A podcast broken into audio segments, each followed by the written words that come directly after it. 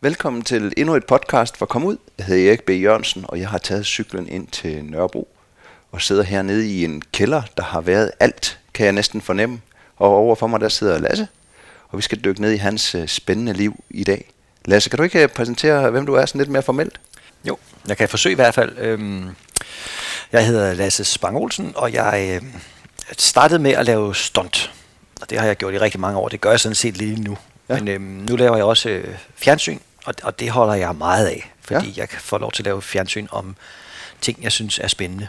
Som jeg kan få lov til at gå på opdagelse i. Ja, ja. Sin egen nysgerrighed. Ja, lige præcis. Ja. Ja. Og, og når man laver sådan et fjernsynsprogram, så øh, det tager sådan et halvt års tid eller sådan noget at lave sådan et program. Og der kan man egentlig nå ret dybt ned i det emne, som man kan være nysgerrig på. Men når jeg så er til bunds i det efter et halvt år, så er det faktisk også ret rart, at man så kan springe videre til noget andet. det, det er jo næsten en, øh, en livsuddannelse. Det der, ligesom ja. man tager ind til et studie, så, så studerer man ja. og bliver klogere. Og så. Ja, og ja, der er jo nok mange af dem, der studerer rigtigt, der synes, at at bruge seks måneder på et studie er, er lidt lidt. Øh, men, men når det er et tv-program, som skal vare måske en times tid, så, så kan man, man kan komme ret dybt ned i det og, og få en masse spændende ting at vide om det. Men på den måde, jeg laver dem, der laver jeg de her tv-programmer ud fra, hvad jeg selv er nysgerrig på. Ja. Og, og der får man egentlig stillet sin nysgerrighed. Man skal jo ikke sige, at man bliver ekspert på et halvt år, men man får stillet sin nysgerrighed og kommer til, tilstrækkeligt til bunds i emnet til, at det er fint også at hoppe videre, når man, når man tager jer der. Ikke? Og man kommer jo også altså, noget over paratviden niveau jo. Det gør altså, man, og det skal man også, fordi Danmarks Radio er meget kritiske med, med, med, med kilder og med, med, hvad det er, egentlig er, man lukker ud i fjernsynet, så det bliver nødt til at være rigtigt, det man ja. siger. Øhm, det er også for ren lejens stolthed jo. Ja, det er det. Ja. Øh. Men, men nu søger du jo viden i dag, og ja. alt det her, men, men hvad er et eventyr for dig? Jamen, et eventyr er jo at gå på opdagelse i noget, øh, som er sådan, kan man sige, ud over de steder, man normalt kommer hen. Ja.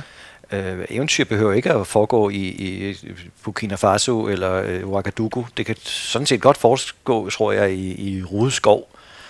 Øh, men for mig er de, de, de mest spændende eventyr ofte også dem, der er mest fremmedartede. Altså der føler man jo virkelig, at man er på, på, på eventyr. Ja. Men øhm, altså, vi, vi har lavet nogle programmer, et, en, et, en, en lang række programmer faktisk, om, om skattejagt, hvor man går på skattejagt. Ah, ja. og, og det kan jo godt være et eventyr. Det er ligesom at være øh, fem år igen, ikke? at gå på eventyr. Det er fuldstændig ligegyldigt, om det er på Bornholm, eller øh, om det er i en, en nazibunker i, i Polen. Det, det, det, det er eventyr, fordi det i sagens natur er eventyr. Ja at gå på skattejagt. Men, men eventyr kan jo også være de her eventyr, hvor man oplever steder, som er fremmedartede, og, og det er jo altså, i sagens natur i, ofte i udlandet. Ikke? Jo. Det er igen det ukendte og nysgerrigheden til. Ja, lige ja. præcis. Så kan man sige, med de tv-programmer, som jeg har været så heldig at få lov at lave, der, når man laver film eller fjernsyn, så får man ofte lov at komme ind nogle steder, hvor man er som almindelig eventyr eller turist, jo selvfølgelig ikke vil få lov til at komme ind. Nej. Jeg får lov til at møde nogle mennesker, tale med nogle mennesker, som er nogle mennesker, som man vil give sin højre arm for normalt at komme til at tale med, men fordi man pludselig står der med et kamera, så får man faktisk lov. Og det er jo afsindigt dejligt, at man på den bekostning kan få lov at opleve en masse eventyr, som jeg ikke ville kunne, hvis ikke jeg havde det her kamera med. Ja. Og så sker der altså også det, når man formidler, at man oplever ting på en anden måde. Fordi man bliver nødt til at opleve. Fordi man skal jo opleve for andre menneskers vegne også. Ikke? Ja. Øh, så, så den måde at, at kombinere det at, at rejse rundt og gå på eventyr med, at man formidler, det er genialt. Og det kan du også se med rigtig mange af de andre eventyr, jeg kender, at de, de skriver bøger. De kan ikke lade være, fordi det, det, det at formidle, det er eventyr. Altså, man, det, det, man kan bare ikke have det, hvis man skal gøre det alene. Nej, det, er, nej. det er ikke spor sjov. Så, så er det ikke det samme. nej. Jeg, jeg har egentlig lidt det samme med når du siger formidling, det er jo også undervisning. Sådan noget. Hvis jeg skal være god til noget, så det bedste, jeg kan gøre, det er enten at formidle det skriftligt eller, eller i undervisning. Ja. Fordi, ja. så når jeg skal give det videre, så bliver jeg nødt til at kunne fortælle det på en god måde. Det kan Præcis. godt være, at man kan ja. tage, et, ja. tage en træningsøvelse eller noget, men ja. når man skal til at forklare den. Ja. Altså, ja, du bliver nødt til at have ja. den fuldstændig forstået. Ja. Og man, man oplever jo også det, set, hvis man er ude og skal formidle noget, at man stiller øh, ekstra mange spørgsmål, fordi man bliver nysgerrig på det undervejs, og når man stiller de ekstra mange spørgsmål, så bliver man altså også ekstra god til at svare ja. på det selv. Ikke? Og så skal man så formidle det på kortere tid, ja. eller komprimeret plads, ja. eller hvad. Ja. Og så, ja. så skal det jo være effektivt. Ja, lige præcis. Ja. Ja. Men er du, er du født ind i eventyrlyst? Er det sådan, at dine forældre har... Er, er de også nogen, der søger? Man kan sige, at jeg er privilegeret på den måde, at min far og mor begge to øh, lavede og laver ting, som interesserer dem. Det er det, de har kunne være så heldige at leve af. Ja. Og øhm, det, øh, for min fars vedkommende, som var tegner, der tog han jo de opgaver, eller lavede selv de øh, bøger eller film, eller hvad han nu lavede, som ligesom jeg var ting, der interesserede ham. Noget, han havde lyst til at gå på opdagelse i og, og, og formidle. Så på den måde har jeg ikke været så god til at lære det her med at, at have et rigtigt arbejde, kan man sige. Jeg, jeg, jeg, jeg er ligesom blevet vant til, at, at selvfølgelig arbejder man på den måde, som man skal, man skal lave noget, som interesserer en. Ja. Øh, og det, det jo, kan jo være vældig skadeligt for ens økonomi, for det er jo ikke altid, man kan leve af det. det men, de hænger ikke så godt sammen. Altså. Nej, det er det. Men, øh, men kan, finder man så noget, som man rent faktisk kan leve af, som også interesserer en, så er det jo et ret lykkeligt eller privilegeret liv at have det her med at kunne gøre noget hver eneste dag, som man synes er super spændende. Så når du oplevede din far som tegner, altså sad han derhjemme på ja. arbejde? Ja. Så, så når du kom hjem, så var din far der? De var altid hjemme begge to. Ja. Og din mor, hvad lavede hun? Ja, hun er billedkunstner. Hun er billedkunstner, øhm, ja. Og det betyder jo ikke, at de havde øh, nødvendigvis tid til at gå ud og lege. Øh, men øh, min far sad jo og tegnede meget, og jeg tror, hvis man skal sidde 10 timer om dagen og tegne, så har man altså også brug for en break en gang imellem. Så han var faktisk tit til at lokke med ud i et træ eller et eller andet, og, og, og vi legede nogle meget vilde lege, min storebror og jeg, så, så, og, og derfor var det jo også meget praktisk, at han gang man kommer og hiver os ned fra træet, eller op ad den fælde, vi havde bygget, eller et eller andet. Øh, og, men det gjorde jo, at det var, der var altid nogen, man kunne tale med. Ja. Øh, og selvom han tegnede, kunne man sagtens sætte sig over og tegne, eller tegne, eller snakke med ham, eller gøre noget andet ved siden af ham. Og så, så der var altid nogen hjemme. Ja. Og det, det, har, det, har, det, kan jeg, det tænkte jeg jo ikke over, da jeg var lille, men jeg kan da se det nu, at det har sikkert været rigtig sundt. Ja. Men også se, altså det er det der igen med passionen, ikke? Altså man kan ja. se to mennesker, der er passionerede omkring det, de laver, ikke? Ja. Jo, jeg kunne se med min, både min far og mor, som jo laver, lavede billeder til daglig, og det var det, de levede af. Men når vi så var på ferie, så gjorde de det også. Nu var det så bare for skæg. Ja. Øh, for det var, det var det, de havde lyst til at gøre. Ikke? Så sådan en skitser, hvor I ja. var? Og sådan ja, så sad min far og tegnede fiskerkonerne på Lanzarote, eller hvor ja. vi nu var henne. Ikke? Øh, eller, eller også havde han et, øh, noget med, han skulle lave, så sad han og tegnede nisser, eller sådan noget, men det var, det var aldrig sådan, åh, jeg skal arbejde. Det, det, så satte vi jo til bare tegnede alle sammen. Ikke? Øhm, jeg synes jo, det var at lege. For ham var det hans arbejde. Ikke? Ja. Var det så også et hjem, hvor der kom mange mennesker? Ja, det, det gjorde der. Det kan jeg se nu, men øh, det tænkte vi jo ikke over, da vi var små. Øhm, min, min mor holder faktisk utrolig lidt af at have gæster, men øh, er ekstremt social samtidig. så, Nå, det er en sjov kombi. Ja, det er en mærkelig kombination. Ja. Så, så der, der var egentlig altid gæster. Det er jo nogle ret spændende mennesker også. Øh, det tænkte man jo heller ikke over, når man var lille, men jeg kan da se nu, at øh, de var gode til at, at have nogle mennesker, som det var spændende at være sammen med omkring sig. Ja. Øhm, og det har jo jeg så også nyt godt af, fordi det betyder jo ikke, jeg har lært nogle mennesker at kende helt naturligt, som som jeg i dag har stor glæde af at, at tænke på, jeg har enten har kendt, fordi de er døde nu, eller som jeg stadigvæk kender, øh, som, som er spændende at snakke med. Ikke? Ja. Hvordan så med skolen, når du kom derhen? Var det sjovt? Jeg gik på Bernadotte-skolen, som øh, dengang øh, jeg gik på den, ikke var den her overklasseskole, som den er i dag, men var... Hvor er den hen? Den ligger i Hellerup. Nå, okay. Det var sådan, den startede helt tilbage i 50'erne. Min far var med til at starte den, dengang var han skolelærer også. Ja. Men det var sådan en skole, som sådan var den første kreative skole, hvor man havde noget, der hed P hver dag, altså som var sådan noget praktisk arbejde. Man kunne svejse, eller lave ler, eller puste glas, eller spille musik, eller væve, eller øh, du kunne simpelthen, der var alle slags øh, værksteder. Og det havde man to timer om dagen. Så det var sådan en skole, der øh, arbejdede meget med kreativitet, og det var, så den var sådan meget øh, flippet. Øhm, man blev ikke skide god til at regne, og sådan noget, når man havde gået der, men, men, men man blev enormt god til at lære. Så vi lærte at lære, og det har jeg virkelig haft glæde af. Fordi jeg er ikke, er ikke særlig god til at gå i skole, og jeg droppet ud af gymnasiet lige med det samme. Men jeg blev god til at lære, og det bruger jeg jo i dag. Fordi det, jeg laver i dag, er, kræver jo normalt en journalistuddannelse, som jeg jo aldrig ville kunne tage. Men øh, jeg har lært at finde ud af tingene alligevel, og ja. det, det kan jeg takke den skole for som dengang var, var en virkelig god skole. Var det så 10. klasse? Altså havde de hele skolegang? 9. Ja. ja. Og så troede du, du skulle på gymnasiet? Ja, men så fik jeg samtidig et job, som øh, jeg kom i lære som fotograf på et filmselskab. Ja. Øh, og det, det synes jeg var ekstremt meget mere spændende. Og så troede hvordan, jeg ligesom... Hvordan, hvordan finder man lige på det? Jamen, jeg har altid gerne ville lave film. Min far lavede øh, børnefjernsyn, da jeg var lille, så der var om sommeren var der altid filmhold hjemme hos os, sådan i løbet af nogle gange, så var de der et par uger gangen, så det synes jeg var enormt spændende. Når du selv var med i? Ja, og så fik jeg lov at lave min første tv-film, da jeg var 12 år, via min far selvfølgelig. Jeg troede jo, det var, fordi jeg var genial, men det var det jo nok ikke. Åh, oh, det øh, og, og det, så der tænkte jeg bare, det skal jeg lave. Men jeg vidste også, at jeg skulle være stuntmand. Ja. Men det har jo også noget med film at gøre. Så det var et miljø, jeg sindssygt gerne ville ind i. Men så blev jeg faktisk fotograf. Øhm, og først på noget, der hed Telefilm, og så var jeg på Nordisk Film og på Danmarks Radio bagefter. Var det sådan en øh, mesterlæreruddannelse, eller hvordan ja, var den dengang? Ja. Øh, så man fulgte en, en, en, ja. en fotograf, og så ja. sådan her stiller du ja, så og sætter så, lys? Så kom jeg på Nordisk som noget, der hed foto, B-fotograf eller fotografassistent, ja. og hvor man skifter film. Dengang var det jo med film i ja. kameraerne, ikke? Og så lærte man de forskellige kameraer at køre, og så fik man lov til at køre et kamera, og det var sådan lidt simpelt. Og, og så da jeg var 23, filmede jeg min første spillefilm som fotograf, øh, som var Jydekompaniet. Nej, det har du filmet den. Ja. øhm, og så, øh, det var jo en kæmpe succes. Ja, det var, det den var også, også sjovt at lave. Øhm, ja. øhm, det, men den lavede vi, øh, jeg, jeg skrev den faktisk, den første sammen med Jakob og Finn og ja. en, der hedder Sten Hertel. Øh, og så røg den så ud på Nordisk, hvor den blev finansieret. Ja. Øhm, og så, så lavede vi den, og så lavede vi en til et, et stykke tid efter. Så, og så lavede jeg fem, jeg tror, jeg lavede seks film som fotograf, indtil jeg fandt ud af, at jeg faktisk desværre er en afsindig dårlig fotograf.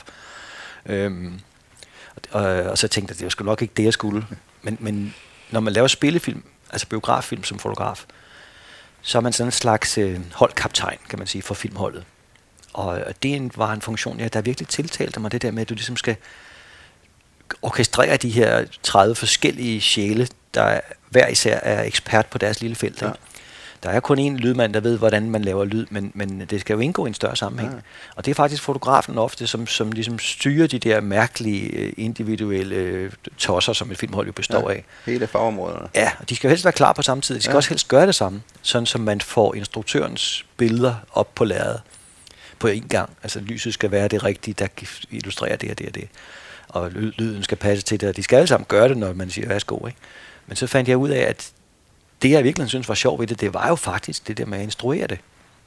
Og det er jo det, instruktøren gør. Men, men ja. altså, normalt var det ikke fotografen, der har skrevet det? Nej, det, det var lidt også lidt usendt, det ja. var lidt underligt, men det var, jeg havde også, jeg håbede jo, at jeg selv skulle instruere den, ja. men det fik jeg ikke lov til, da den var ude på nordisk. Nej. Det var nok meget godt, og det havde jeg sikkert ikke haft begreb om, hvordan man gjorde. Men det fik jeg så lov til ja. senere med øhm, at, at instruere først en masse novellefilm og kortfilm, og så ja. øh, begyndte jeg at lave spillefilm. Og, og øh. nu nu har jeg ikke været i den verden, men, men der er jo hele uddannelsesvejen, men det lyder mere som ja. om, du bare sprang ud som instruktør og fik lov, fordi du ja. havde altså, ja, det var egentlig også igen. lidt underligt. Øhm, altså, ja, fordi og det at blive fotograf er jo ikke så underligt, kan man sige, for det, det er jo sådan, man blev det dengang. Ja. Der kunne man også have gået på filmskolen, men man kunne lige så godt gøre det, som jeg gjorde det. Men det med at blive instruktør var jo noget, man normalt gjorde på filmskolen, og der har jeg jo ikke gået. Øhm, men, øh, men i og med, at du kom fra de der 5-6 film, så... Ja, det har nok været nemmere, ja. fordi jeg vidste, hvordan man var fotograf. Men jeg fik lov... Far, det, jeg tror måske, det var lidt bagvendt, fordi jeg lavede jo stunts. Øh, og det, havde jeg, det har jeg ligesom gjort hele tiden. Og så fik jeg lov at lave en kortfilm til det, der hed Statens Filmcentral dengang, øhm, om, om stunt. Ja. Altså, og det var jo naturligt, at jeg selv lavede den, for jeg skulle fortælle om, hvordan det var at være stuntmand. Og så fik jeg lov at lave nogle flere derinde, hvor man sådan, det var sådan noget undervisningsfilm, man kunne lave der. Og, og efterhånden havde jeg lavet rigtig mange derinde, og så, så kunne jeg godt, tror jeg, få lov at lave en, en novellefilm først ja. som instruktør. Hvad var det for og, en, du lavede først? Det lavede jeg en, der hed Hvordan vi fik vores naboer, som var en af min fars historier, ja. øhm, som var en børnefilm. Og så lavede jeg, jeg tror efter den lavede jeg en, der hed Davids bog, som var Anders Thomas Jensens første manuskript, som egentlig mindede meget om Kina spiser de hunde, men som var en film på, på, på kun 40 minutter. Ja. Men den lavede jeg med Nikolaj Kås og Thomas Willum i hovedrollerne. Og der fandt vi ud af, at de, de er sgu sjove, de to sammen. Og så skrev Anders Thomas Kina spiser de hunde. Ja. Med de to også, hvor Kim Bodnia så selvfølgelig også var med, og vi fik resten af, af rollerne på plads. Og så lavede vi den. Og det blev også en stor succes. Ja, den gik meget godt. Ja. Og så fik jeg ellers lov at lave øh, 11 spilfilm. Ja. Øhm. Men lige for at forstå vejen ind, nu, nu sagde du, at du har lavet stunt hele tiden. Ja. Hvordan, hvordan, hvordan starter stunt? Ja, det var også mærkeligt. Det var, øh, der var jeg, jeg var fire år, min storebror var seks år. Der ja. så vi en film i fjernsynet, som hed At han tør. Ja. En engelsk film om, hvordan man lavede stunt. Og dengang var der ingen, der vidste, hvad stunt var. Altså, helt op til jeg var selv 16-17 år, skulle man forklare, hvad stunt betød. Der var simpelthen ingen, der vidste det. Ja. Men dengang, da jeg var fire og han var seks, der så vi den her film om stuntmænd, og vi var fuldstændig bjergtaget. Og så lige så snart den var forbi, så gik vi ud i haven og legede stuntmænd. Og det lyder som sådan en efterrationalisering, men det er rigtigt, at vi legede stuntmænd hver dag. Altså hver eneste dag. Og han var jo lidt større end mig, så det betyder, at øh, han var ofte, han legede det, der hed stuntkoordinator, og så var jeg stuntmand. Det vil sige, han koordinerede for eksempel at sætte flagsnoren fast i forhjulet på min lille blå cykel, og så hjulede jeg derud af, indtil flagsnoren ikke var længere, og så laver cyklen en flot sommersolt, ikke? Ligesom man faktisk gør med motorcykler, for det havde vi set i fjernsynet. Ikke? Og så røver man jo hen over styret, når man har gjort det nogle gange, så finder man ud af, hvordan fanden kommer du hen over styret på den rigtige måde, uden at sidde fast i det. Og Slå lår. Ja, lige præcis, men man slår sig selvfølgelig ret mange gange. Ikke? Men når, da vi havde leget det i 5-6 år, hver eneste dag, så var vi faktisk blevet ret gode til det. Mm. Så vi kunne nemt falde ned fra tage og falde ned af heste og alt muligt. Jeg, jeg ved ikke, hvorfor fanden vi fik lov til det, men vi fik lov at, at lave de her meget, meget, meget vilde lege. Ja. Og blev, fordi vi ikke lige tilfældigvis stødede af det, så blev vi faktisk ret gode til det. Så det var ikke noget med at gå til gymnastik og noget Det var rent Nej. praktisk. Det var bare ud og... Ja, altså vi gik sådan, så kommer det til trampolin og sådan noget, men kun fordi man skal bruge det. Ikke? Ja. Øh, og, men det er jo også en drivkraft, kan man sige. Og meget stunt er jo sådan noget, hvor det skal ligne en fejl. Det vil sige, du, du skal faktisk hvis du lærer at lave en, en koldbøtte i luften, så skal du bruge rigtig meget energi på bagefter og, og, og lave den om til at ligne, at du er skæv i ryggen, ja. og du, dine ben er strakt og alt sådan noget. Så, øhm, så det var nemmere at gå direkte ind og øve ja, på det? simpelthen. Men, men det var, øh, der var mange ting, som vi brugte meget tid på at opfinde, som findes i forvejen, men som, som vi ikke vidste fandtes i forvejen. Altså, der, findes, der fandtes også dengang rigtig mange hjælpemidler og, og stuntværktøj, som vi så brugte lang tid på at opfinde selv og, og gøre forkert selv, indtil vi fandt ud af, hvordan man i virkeligheden gør det. Men da jeg så var 12, så fik jeg lov at komme med, med Thomas Vinding. Min far var gode venner med Thomas Vinding, som lavede sådan nogle børneudsendelser. Ja. Og der skulle de optage på Ærø i sommerferien, og så fik jeg lov at komme med filmholdet til Ærø og filme de første Bamser Kyllinge øh, ja. episoder der. Det er 77? Ja, sådan er det så tidligt, Bamser og Kylling? Ja, ja. Hold da op. Øh, og øh, min mor havde lavet nogle ret flotte kostymer ja. til en børneteaterforestilling, som Thomas lånte med. Ja. Og de, dem skulle en eller anden jo have på. Og det fik jeg så lov til at spille i de her udsendelser. Og så af en eller anden grund, jeg ved fandme ikke, hvordan det lykkedes mig, så fik jeg overtalt Thomas Vinding, som han var en meget, meget øh, pædagogisk og sød, blød mand. Jeg fik overtalt ham til, at de her dyr, jeg spillede, som var en rev og en grævling, de skulle lave stunt hele tiden. øh, de skulle hele tiden falde. Det, det passede overhovedet ikke ind i hans univers, øh, men det, han var sød nok til at lade mig gøre det. Det vil sige, at de her grævlinger og, og ræve, der var med, de skal være det hele tiden ned ad trapperne og sådan noget i nogle ret øh, uanselige børneudsendelser. Men der skete det, fordi der jo var filmhold med. Så blev der talt om bagefter, at der havde været en stuntmand. Der var ingen, der vidste, at den stuntmand var 12 år jo, Nej. for det var inde i et revkostyme. Men det havde man aldrig haft i Danmark. Der havde været besøg af en stuntmand en eneste gang på det tidspunkt. Det var en englænder på en film, der hed Attentat, som kom og sprang ned fra Herlev sygehus. Ellers havde der aldrig været en stuntmand. Så det var sådan noget, man snakkede om. Og nu var der så pludselig en på Ærø i en, i en børnefilm på Danmarks Radio, det vil sige, så ringede telefonen jo efterfølgende med nogen, der skulle bruge en stuntmand. Og så begyndte jeg at lave stunt. Så, Som 12 år? Ja. og, og, øh, og, og nu bliver jeg nysgerrig. Din far og mor, har de bare siddet og kigget øh, interessant, hvad der skete? Eller? Jamen, de, de synes jo, det var skægt, hvis man kunne forfølge den her drøm, og faktisk på det ja. til blitzen. Og jeg tror, min mor synes, det var lidt ærgerligt, at det var stunt, fordi det er jo farligt.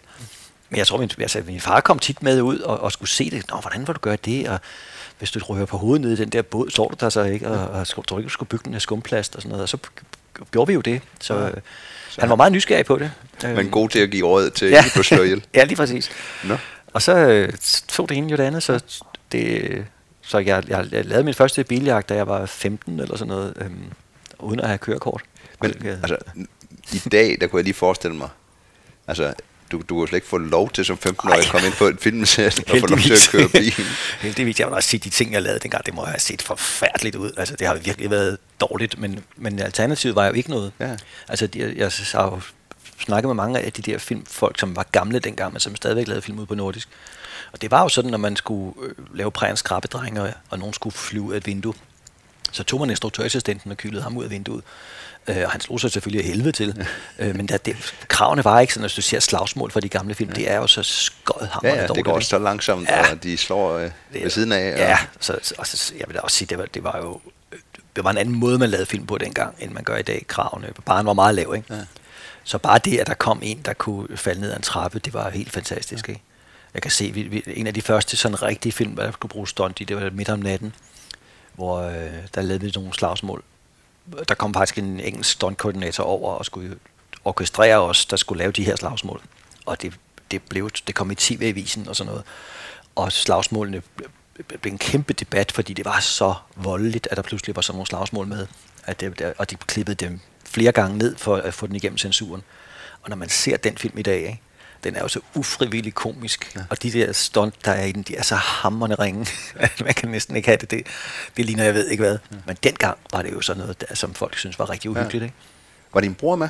Ja. Han, han er fuld lige så ja, meget som dig? han øh, er meget mere seriøs, end jeg er, og dygtigere til øh, i det hele taget dygtiggøre sig. Så han øh, tog alle mulige kampsportsuddannelser, og er afsindig god til at fægte og øh, lave martial arts, øh, hvilket er desværre ikke er så meget brug for i danske film, men, men, øh, men han er meget, meget god til det. Ja. Han, han er ikke så god til at trille biler rundt og have ild i og sådan noget, eller han er for klog til at gøre det. Mm. Øhm, men, men det var jo det, der var mest brug for. Ja. Så, så på den måde kan man sige, at han, hans stunt blev mere sådan øh, sofistikeret, og, men, men der, der, han, der lavede heller ikke så mange af dem. Nej. Jamen, men han er smadret god til det stadigvæk, faktisk. Ja. Og, og så på den måde, så, så havde du jo et ben ind med det, og du var allerede med i din første film, og du blev fotograf. Altså, ja. så, så du kørte tre spor. Ja, set. hvilket er nok det dummeste, man kan gøre i filmbranchen, fordi den er og var ekstremt konservativ. Det vil sige, folk de bliver usikre på dig, hvis du ligesom vil det hele på en gang. Det vil sige, jeg blev aldrig rigtig sådan taget helt alvorligt. Jo, måske som stuntman, fordi der ikke var andre på det tidspunkt, så den fik jeg lov at have for mig selv. Men øh, som filmarbejder er folk stadigvæk en lille smule usikre på, øh, på, hvad fanden jeg egentlig vil, fordi jeg gjorde alle tingene på en gang, og det er jo også rigtigt, at det er svært at dygtiggøre sig 100%, hvis du står med et ben i hver lejr. Men omvendt har du fået et kæmpe netværk. Der er ja. nogen, der har ja. hånden over dig og taget dig med. Og... Ja, lige præcis. Jeg kan også se nu, når jeg ser på de ting, jeg lavede som fotograf, øh, det er jo ikke... Øh, det er faktisk ikke særlig godt arbejde. øh, fordi jeg har også, jeg måske hellere ville instruere, når så ja. instruerer, så vil jeg også gerne blande mig i, hvordan fotografen gør det og sådan noget. Ja. Ikke? Så det er rigtigt nok, når folk siger, at man skal ligesom lave én ting, men øhm, det havde jeg bare ikke lyst til. Nej, nej.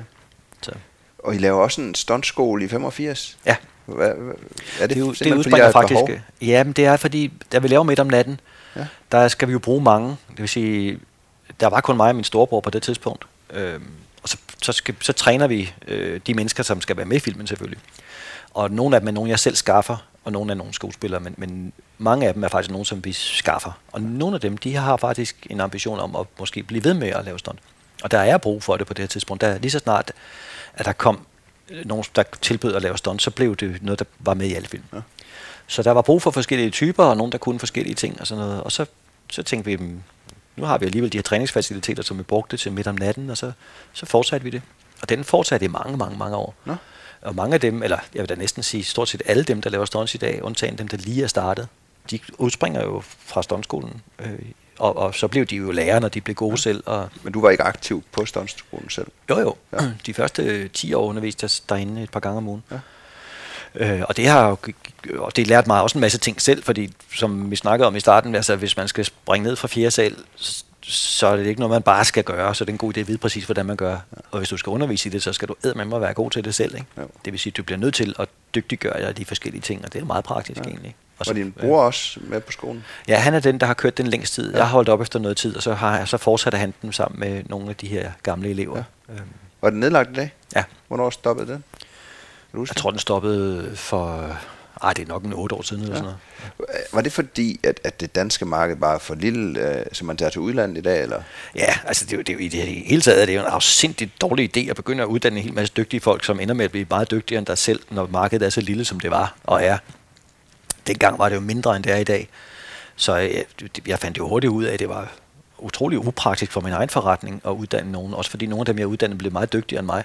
Øh, så, øh, så på den måde var er det upraktisk, men, men det er også praktisk, når man for eksempel skal lave en biljagt. Det er lidt ærgerligt at lave en biljagt alene. Ja. Så, så bliver det ikke en særlig spændende biljagt. Ja. Så det, Kun den ene kan vælte. Ja, det er det. Ja. Så vi, fik, vi havde brug for det, men, men det, der kommer alt for mange igennem det øh, til, til, til markedet i Danmark. Og, og det ødelagde også stuntmarkedet på mange måder, fordi dengang, der kun var mig nærmest, der kunne man jo... Øh, der kunne du lave noget ret god stunt, forstået på den måde, at stunt der er godt, er næsten altid lige med tid til at forberede det og få ideen, især ideen. Og det koster penge. Og når du har de penge, så bliver det godt. Når du ikke har de penge, så bliver det dårligt. Ja. Men det, der skete, da der kom rigtig mange, øh, øh, det var jo, at producenterne fandt ud af, at der var flere, der lavede det her, og så ringede de rundt og sagde, hvad koster det at lave det stunt? Så var der en, der siger, det koster 20.000, og så ringer de til den næste, så koster det 18.000, så koster det 17, og så koster det, og til sidst er du nede og få det samme stunt for 4.000 kroner. Ja. Men det er jo ikke det samme stunt. Nej, de har ikke tiden til at udvikle Præcis, det. men, men fordi stunt er sådan en sørøverbranche og sådan et, et svævende begreb, så er det jo rigtigt nok, at du kan sagtens komme ud og lave det stunt øh, på 20 minutter og tage afsted igen. Men det var blevet bedre, hvis du havde brugt noget tid på at forberede dig til nogle ting med, og måske sidde med instruktøren og udvikle det, så det slet ikke blev den samme idé. Ja. Øh, og det ville koste nogle penge, og det er faktisk lidt den samme problematik, man har i dag. Nu breder det sig jo også til sikkerhed, fordi det er ofte stuntfolk, der bliver sat til at varetage sikkerheden på filmhold, hvilket er fuldstændig absurd. For der er der nogen, der ikke ved noget om sikkerhed, så er det jo stuntfolk. Ja, de ved de, noget om, hvordan man omgår den, ikke? øh, så, men et, nogle gange ved de jo så også lidt om, øh, hvordan det ikke skal gå galt, fordi de har prøvet, at det går galt, men, men det er virkelig ikke den rigtige slags mennesker, i hvert fald ikke som udgangspunkt. Det er også, altså, uden jeg skal jeg vil skrue, det var mere risikovillige folk. Præcis, ja, lige præcis. Siger, ja. Det går nok. Ja, lige præcis. Og så er der jo nogle af de kloge af dem, som har, har dygtiggørelser i at slukke brænde, og, og, og måske selv oplevet ting, hvor man kan sige, nej, det er en dårlig idé, du står så tæt på den der, fordi det kan gå galt. Men som udgangspunkt er stunt ikke en beskyttet titel, og som du lige sagde, så er det nogle folk, som er vant til at tage en chance. Ikke? Ja. Øh, og det er de sidste mennesker, man vil have til at passe på øh, skuespillere, for eksempel. Der findes der masser af andre øh, øh, erhvervsgrupper, som vil være meget mere velegnet til det. Men, øh, men det er lidt det samme, man har i dag med, med stuntfolk, både når de skal bruges som sikkerhed eller som, som stunt. Så, øh, så har man kørt niveauet ned på noget, hvor det, fordi det bare er, der, i manuskriptet står der, øh, vi skal bruge for et stunt, altså der, øh, bilen forulykker, står der måske. Men der står ikke hvordan. Ja. Det vil sige, producenten kan med god ret sige, øh, vi skal bare bruge en stuntmand. Hvis ikke den ene kan, så kan den anden. Men sådan fungerer det jo ikke. For der er nogen, der er helt afsindigt godt uddannet til at lave bilstunt, for eksempel. Og så er der nogen, som er stuntmænd, som gladeligt sætter sig ind i en bil og smadrer den ind i et vejtræ, men som ikke har en skid forstand på det. Eller på, hvordan du får den virkning ud, som instruktøren ja. kan have. Og instruktører har meget sjældent forstand på stunts, fordi de er instruktør og ikke stuntfolk. Det vil sige, de har ikke nogen øh, palet. De siger bare, øh, en, en bilstunt, jamen, måske vælter den, eller kører ind i et træ. Ja, og så siger Stuntman, fint, så kører den ind i træ. Men hvis du kommer og siger, jamen, hvad du gerne vil have? Jamen, den skal du få lykke hjemme. Hvordan? Hvorfor? Øh, hvad, hvad er stemningen? Hvad skal det vise? Hvad skal du bruge det til?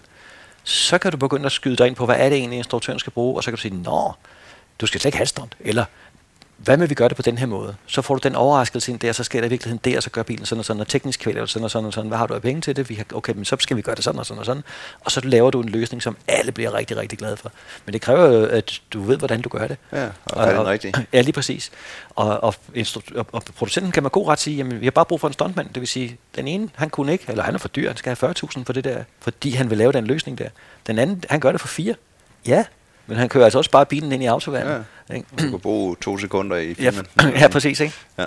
Fordi kameraerne skal jo også stå rigtigt til forhold til, Lige præcis. hvad man tror, der sker. Og så længe du ikke har nogen beskyttet titel, og man ikke har nogen kvalifikationskrav til de mennesker, som kalder sig stuntfolk, så, så kan man risikere, at man får et meget forskelligt resultat ud af det, som man, man får. Ikke? Det kræver, at instruktøren er klar over, hvad det er. Ja, Øhm, og, de, og de enten kender folk i forvejen, øh, eller de er enormt heldige, når de har ringet øh, og startet i telefonbogen og ringet til den første og bedste. Ikke? Ja. Laver du stadigvæk stund? Ja, jeg koordinerer det ikke mere, fordi det er... Jeg, jeg, jeg er kommet til skade nogle gange, og så har jeg tænkt, nu skal jeg sgu ikke lave det mere. Og så har jeg ligesom trukket mig ud af det, og sagt, nu laver jeg fjernsyn i stedet for. Men jeg kan ikke rigtig holde mig fra det. Jeg synes, det, det, det er sådan lidt cirkushest, ikke? Ja. Men øh, der er nogle ret dygtige stuntkoordinatorer i dag, som... Øh, er startet lang tid efter, jeg holdt op, men som, er, som jeg har meget respekt for, øh, og som jeg synes laver nogle virkelig flotte ting. Og, og en gang imellem har de brug for sådan en som mig. Og så tager jeg ud og laver noget sammen med dem, og det ja. synes jeg er skideskægt. Men ja. jeg synes også, at når jeg har været der en dags tid eller to, så er jeg som regel også klar til, at nu gider jeg sgu ikke mere. Nej. Altså, jeg, jeg gider, vil ikke gide være på en hel film, tror jeg. Nej. Var din bror inde i det stadigvæk? Nej. Nej, han er også ja. ja. Hvad så, da du starter der som instruktør, og ligesom får de første par film i kassen, og får i Kina spiser de hunden. Ja. Altså, er du så kun instruktør, eller træder du også ind som stunt og alt muligt Ja, altså på Kina spiser de hunde lavede jeg også alt stunten, ja. hvilket er, det er jo ret upraktisk, især hvis det var gået galt. Øhm, der er kun ét stunt, jeg ikke laver i den, øh, og der filmer jeg til gengæld med et af kameraerne, men er den eneste, der kommer til skade, fordi der er en bilrude, der eksploderer, så jeg får sådan et glas går hele vejen igennem hånden. så så det, det var upraktisk. Øhm, men, øh, men ellers i de andre film, der, der laver jeg stunt-koordinationen, ja. og så klipper jeg filmene. Det synes jeg virkelig er spændende, at klippe ja. film. Det har jeg altid forsøgt at få lov til. Det er en lang øh, proces. Ja, og, men det er jo der, man, man, man, der har du jo alle resultaterne. Når du har filmet, så har man jo nogle bud på, hvordan kan den her scene se ud. Øh, og jeg forstår simpelthen ikke, at der ikke er flere instruktører, der klipper selv, fordi det er jo der, man tager valgene med, hvordan får vi det op på lærredet, det vi har ja. forsøgt at få. Og jeg kan godt, altså der er mange producenter, der siger, at det er vigtigt, at man får nogle andre øjne på, øh, og, og, så man får det rigtigt formidlet, men jeg synes, at det er en god idé at klippe det selv først, og så begynde så, at vise det til folk og sige... Og så kan I have en A-klipper på til at klippe den helt Ja, eller bare nogle forskellige mennesker, der ser det og siger, hvad de synes. Fordi øh, hvis ikke man ved, hvordan man klipper, altså en, en klipper ved selvfølgelig, hvordan man klipper film, men det bør en instruktør jo også vide, fordi det er jo der, du laver tempoet, det er der, du laver nærbillederne, det er der, du giver det det udtryk, det skal have. Det udtryk skulle man jo gerne vide, hvordan det skal se ud, når du selv har lavet det. Ja, jeg tænker også, når man filmer, så skulle man jo gerne filme Præcis. det klip. Ja, du står jo med en vision i hovedet, og ja. så skal du sige til fotografen, hvordan den vision meget gerne skal se ud. Og så får du selvfølgelig hjælp fra en dygtig fotograf af, hvordan de lyssætter det og alt sådan noget. Og det, det kan være nogle ting, man ikke selv ville have tænkt på. Men selve øh, visionen, den har man jo fuldstændig klar. Og jo tættere du kommer på den, jo bedre. Det, der er der ingen grund til at begynde at få alle mulige andre idéer ind der, fordi så er du en dårlig instruktør, hvis ikke dine idéer er gode nok. Ja. Øh, og hvis ikke du også kan klippe den, sådan, så den vision kommer op på lærredet, så er du jo også en dårlig instruktør. Ja, ja, for så, ja. så har man jo ikke gjort sit arbejde Nej, det er det. Øhm, og, så, på, du, og så i det stadie, der synes jeg, det er en smadret god idé, at man får nogle andre øjne på, inden man putter det i biografen. Fordi der, alle folk har jo skide gode idéer tit, ikke? Ja. Men hvis ikke man får lov til at præsentere sin egen idé først, så, så burde man jo ikke have lavet filmen. Nej. Hvordan, altså, når du, Jydekompagni var en stor succes, Kina spiser du, hun var en stor succes, mm. og nogle af de efterfølgende film gik også rigtig, rigtig, Ja, rigtig. gamle mænd i nye biler gik ja. også fint, der en kasso, og de, de, de gik meget ja. godt. Så, så, må du også, altså, så må du også få lov til mere og mere, gør du ikke? Altså jo. med at vælge, hvad du, jo, ved men, ikke, om du skrev fortsat, eller... Jo, øh, men, men det der så også skete, var, at øh, jeg havde desværre sådan lidt tjusket øh, indrettet, hvilket er utrolig upraktisk, når man for eksempel laver stunts. Øh, men, øh, og, og det er da også det, derfor, det er gået galt nogle gange. Men øh, jeg, var, jeg er også lidt tjusket på den måde, at hvis noget tager for lang tid, så bliver jeg sådan lidt træt af det. Og, og øh, så tænker jeg, så tænker jeg ligesom, da jeg fik gjort det for lov til at lave de der film, så blev jeg jo bare ved. Bare, bare at lave det første og tænkelige idéer, jeg kunne, kunne få til en ny film. Og det er en dårlig idé.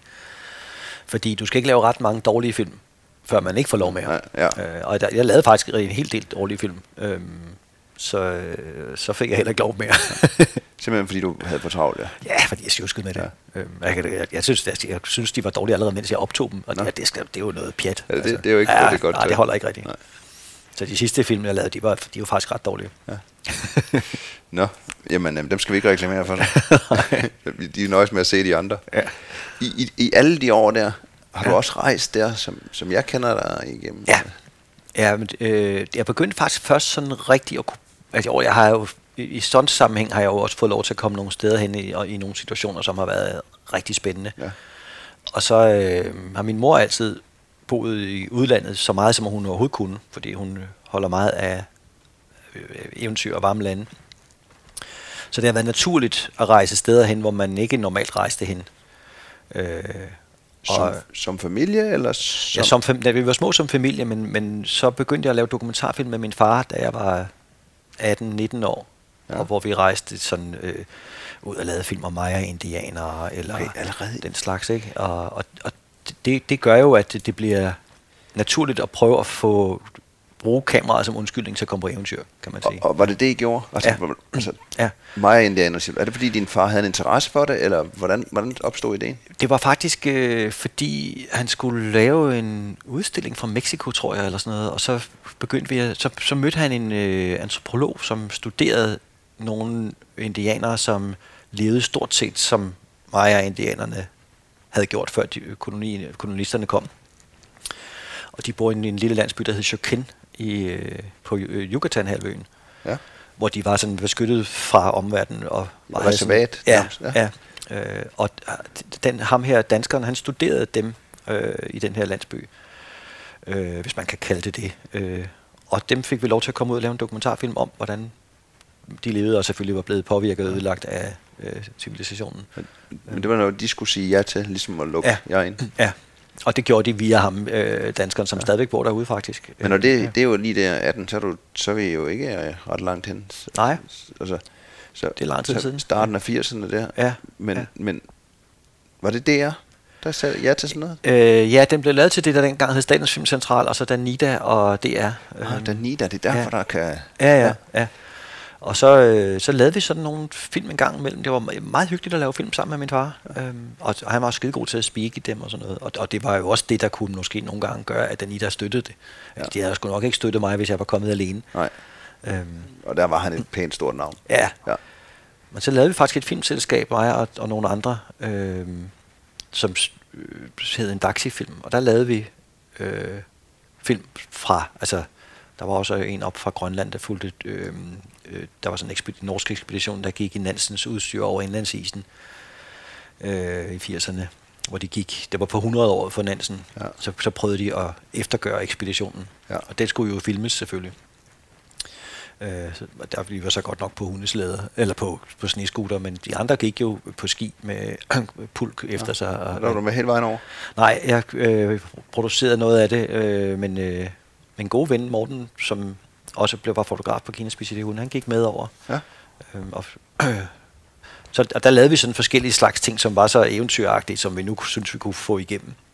Så det har ikke været unaturligt at gøre, men det var faktisk først, da jeg sådan begyndte at lave film for DR selv, at jeg rigtig kunne komme på eventyr med, med filmholdet, altså ja. hvor jeg decideret går efter, hvad kunne jeg godt tænke mig at opleve. Ja. Og det er jo vel ja. kimen fra, du har startet ja. fra. Ja. Hvordan var det at komme til de der Maja-indianer? Det var sgu ret øh, spændende. Øhm, det, det, var, det var en, selvfølgelig en kæmpe oplevelse. Øhm, men også, øh, også sådan et, et, et kulturschok. Ja. Altså, fordi det, de levede fandme ligesom indianerne altid har gjort ude i en skov. Ikke? Og, ja. og hvordan, altså, de var, var de meget åbne over at skulle fortælle, eller var ja, det, ja, ja. ja. Så, så det, det er sådan en formidlingslyst. Ja, ja, ja. Det var meget sjovt, fordi vi gik ud i sådan en skov på et tidspunkt, og så var der en, der havde et stort sår på foden. Øhm, og så, så stoppede han, og så skulle vi ofre noget på vej i den der øh, urskov der. Øh, så jeg troede, jeg, jeg kunne ikke rigtig forstå, hvad han sagde, men jeg troede, det var, fordi han havde det her sår på foden. Det var selvfølgelig enormt ubehageligt, når man skulle gå så langt, som vi skulle. Og så skulle vi ofre, så han blev rask. Så nej, nej, overhovedet ikke det. Det vi offrer lige nu, det er til regnguderne. Okay, men er det ikke på grund af din fod? Jo, jo, selvfølgelig. Hvorfor det? Jo, fordi hvis det regner, så kommer der regn ned, øh, og så løber det ned i jorden, og så vandbærerne. Nej, vi offrer til vandbærerne. Øh, og vandbærerne er dem, der bærer vandet ned fra undergrunden og op i himlen, så det kan regne igen. Det var fordi, det var vigtigt, at det regnede. Fordi når det regnede, så kom der vand ned, som kom ned på nogle bestemte planter, som så fik nogle blomster. Og de blomster kunne han lave et udtræk af, som ville gøre hans fod rask. Den form for logik kan jeg virkelig godt lide. Ja, han skulle bruge blomster. ja, lige præcis. Ja. ja. Og, og hvor stor var sådan en stamme? Jeg tror, der bor øh, 150 mennesker eller sådan noget deromkring. Den har, den har faktisk lige været, jeg skulle have filmen, fordi han har lige haft en eller anden udstilling, ham Christian, der, der bor der. Så vi skulle finde den der film, og det var godt nok svært, fordi sådan en film, der har været glemt i systemet i 30 år, den, den er svær at finde frem. Altså, Men vi fandt en VHS-kopi af den. Bibliotek stort. Ja, ja. Var det sådan noget, som så satte sig, som du tænkte, da du kom hjem, nu skal jeg bare afsted igen? Eller, eller har det bare ligget ubevidst, indtil du så begyndte at lave dit egen? Jeg tror, det er, så, sådan tror jeg, der er mange, der har det, det der med, at det bliver en, øh, en lyst. Man, fordi man først har prøvet det en gang, altså nu har jeg aldrig prøvet at tage coke, men det er lidt det samme, folk siger. Øh, hvis man først har prøvet det en gang, så tænker man altså meget på at prøve det igen. Ikke? Ja. Og sådan har jeg det også med stunt. Jeg, jeg, jeg, savner, altså jeg savner helt fysisk at lave et bilstunt. Hvilket er underligt, fordi det er utrolig ubehageligt at lave et bilstunt. Men jeg savner den der adrenalin og, og det der kick, det giver. Opsbygningen til det. det ja, ja, og så prash, bang, og bilen triller rundt. Det, det er totalt fedt. Selvom du næsten altid slår dig lidt, ikke? Ja. Øhm, og sådan er det også med, med eventyr. Jeg vil sige, jeg har været på rigtig mange eventyr, hvor jeg undervejs har haft det utrolig ubehageligt, og det må du med mig også have haft ja. med din. Altså, det er jo ikke behageligt at, at fryse helvede til, for eksempel, eller få slået søm igennem hænderne, når man bliver korsfæstet, eller ligge med nogle hajer, man tænker, nu æder de mig kraftet med. Men hvor rushet og oplevelsen i det er jo simpelthen så fantastisk vanedannende, så halv kan være nok. Ikke? Ja. Øhm. Så i de år, du, hvad skal man sige, filmen går, begynder at gå ned ad bak, er, er ja. tankerne så begyndt at tænke på, at du vil lave noget lettere og noget... Ja, jeg tror også, at grunden til, at, jeg, at min filmkarriere som øh, spillefilmsinstruktør er går lidt træ, det er jo fordi, jeg har overhovedet et andet sted. Jeg, jeg laver jo de her øh, dokumentarprogrammer, øh, som interesserer mig meget mere, og som også er nemmere at lave. Hvad altså, laver du på det tidspunkt? Der laver jeg sådan nogle, øh, jeg laver faktisk en del programmer med min far, som er øh, enten film om, om, om mennesker, eller om steder, eller om man sådan, ja, dokumenterer ting. Dengang kunne man få finansieret dokumentarfilm, det kan man næsten ikke i dag, det er simpelthen så svært. Men Øh, og det, der tiltaler mig ved det, er, at man kan gøre det nærmest alene. Så hvis man er sådan lidt sjusket indrettet, så, så du skal være utrolig forberedt, når du laver en spillefilm. Og du har ligesom kun et hug. Og dem, jeg lavede, var tit nogen, der skulle være lidt sjove. Det vil sige, det er ikke noget, der er så frygtelig seriøst at lave. Altså det, det, man kan, man drømmer jo om det om natten, imens man gør det, og man kan gøre det så godt, man overhovedet kan. Men det, når noget er sådan morsomt, så det har bare ikke, i hvert fald ikke for publikum, den samme betydning, som øh, en, en dokumentarfilm kan have. Ja. Øh, som, som kan være rørende eller ekstremt spændende. Og det der at gå på arbejde og få nogle mennesker til at sige noget sjovt, eller at gå på arbejde og springe noget i luften hver dag, det er ikke så vigtigt. Men det kan godt være vigtigt at, at formidle noget, som øh, er rørende, for eksempel. Ikke? Så, så det, det, det, det tiltaler mig at lave de her dokumentarfilm, men tiltaler mig også det rent praktiske i det, at jeg kan lave det, uden at skulle have et kæmpe stort filmhold med. Ja. Jeg kan gøre det alene, og hvis jeg får lyst til at tage til øh, Lombok og, og lave et interview med en eller anden, så kan jeg gøre det. det jeg køber flybilletten og rejser, og så på onsdag har jeg lavet interviewet. Ikke? Så tager jeg hjem igen og klipper det. Det er en, en fantastisk frihed. Ja. Øh, tage halvanden måned til Sydafrika og studere hajer, hvis jeg vil det, det er i filmens budget, og der ender med faktisk komme en film ud af det, som, øh, som jeg kan være stolt af. Ja. Øh. Så hvor mange år arbejder du sammen med din far? Eller på mange? Er det mange? Ja, det er de, de ja, 20-25 år, når ja. vi at, at lave ting sammen. Ikke? Det er jo ikke mange, der, Nej. der lykkes at lave noget med Nej, det er det. Og den sidste film, den laver faktisk om ham, og den ser han den færdige udgave af en uge inden han dør. Ja. Hvornår er det? I 12. I 12, så det er helt frem til 12? Ja. ja. Og den, den, han, det sidste interview med ham, der stabler vi ham op, der ligger han faktisk på hospitalet. Så giver vi ham almindeligt tøj på og stiller, sætter ham i en stol, så det ligner, han sidder derhjemme. Og så laver han de sidste tegninger og interviewer ham om nogle forskellige ting. Og uge efter han død. Og, og den film er, hvad hedder den? Den hedder Det med hjertet, man ser. Og den handler simpelthen om hans liv? Ja. Nå. Og han nåede at se den og være glad for den, øh, heldigvis. Øhm. Det må da være ekstra. Altså et er at arbejde sammen med sin far, men så lave en film ja. om ham. Ja, det var, og jeg var virkelig glad for. Jeg, jeg brugte syv år på den, ja. hvor jeg sådan gik til og fra. Jeg anede ikke, hvordan jeg skulle gøre det. Det er meget svært at lave en film om sin far. Mm. Indtil jeg til sidst sådan fik knækket nøden, og så blev den, så det var faktisk, fordi Danmarks Radio sagde, hvis, hvis de skulle vise den, så skulle det altså være nu, ellers så gad de ikke vente længere på den. Så blev jeg nødt til at lave den færdig. Og så blev jeg nødt til at knække nøden med, hvad er det egentlig, den skal handle om, altså hvordan, hvordan skruer vi det her sammen. Så gjorde jeg det, og så klippede den færdig, så døde han. Så hvis jeg havde ventet en uge mere, så havde jeg simpelthen ikke nået det. Nej. øhm, og jeg ville jo gerne have, at han selv også nåede at se den. Ja. Det, det, det er tit, og den blev så selvfølgelig vist, efter han var død, men øh, det gjorde jo, det er jo smadret godt. Det gør jo øh, ja, det er godt sagt interessen. ja, lige præcis. Ja. Ikke? Ja. Øh, der er vi mennesker jo lidt specielle. Vi ja. hylder dem, der er døde, mere ja, det, vi hylder dem, der er levende. Ja. Øh. For ligesom at, at tage eventyrene, altså så var der mig, så har du lige nævnt, øh, du lavede noget med hajer. Hvornår var det? Det var øh, det er to år siden. Der lavede jeg faktisk en serie programmer om folk, der har, eller forskere, der har en, det hed, det, oplægget var, at de skulle have livet som indsats, men ja. det endte med, at det var forskere, der havde noget, der gjorde noget ekstremt spændende. Okay. Så rejste jeg rundt og lavede øh, en vulkanforsker og en hajforsker og en, øh, der var flere andre, og en, der øh, arbejdede med øh, multiresistent tuberkulose. Ja som havde opfundet en vaccine, der både kurerer øh, den multiresistente, som jo er god grund er meget, meget svær at kurere, og så virker den også som præventiv vaccine imod tuberkulose og den øh, multiresistente. Men der var vi også, øh, dyr for det også, så vi var i Afrika og filmede vilde dyr, der har tuberkulose, og faldt faktisk ned med en helikopter. Øh, det var en meget spændende tur. Og ligger de stadigvæk øh, De kommer en gang imellem på det, ja. ja. ja. Men der vil jeg nemlig have lavet også øh, flere inden fra Eventyrens Klub, som jo er oplagte til det her, fordi deres arbejde er jo at gå på eventyr. Ja. Men øh, der var det sådan rigtig Danmarks Radio, at den skulle bare produceres, du ved, fra februar til april eller sådan noget. Ja. Så, jeg, og, og sådan er det jo ikke med eventyr. Nej, nej. Øh, det er jo ikke det altid... Langt ud i... Ja, det var, der var nogle skidespændende historier, jeg kunne have lavet, og det kommer jeg også til at gøre på et tidspunkt, fordi der er nogen derindefra, som man bare skal dokumentere, fordi deres arbejde er afsindigt spændende, ikke? Ja. Og, og jeg kunne godt få lov til at komme med, men så var det for eksempel i september eller sådan noget, ikke? Altså, så må man jo lige vente. Ja. Øhm. Så kan, altså, når jeg nu hører dig fortælle om det her, starter du også nogle gange bare projekter op selv, fordi du ved, det tager mange år, og så prøver ja. at sælge dem i processen?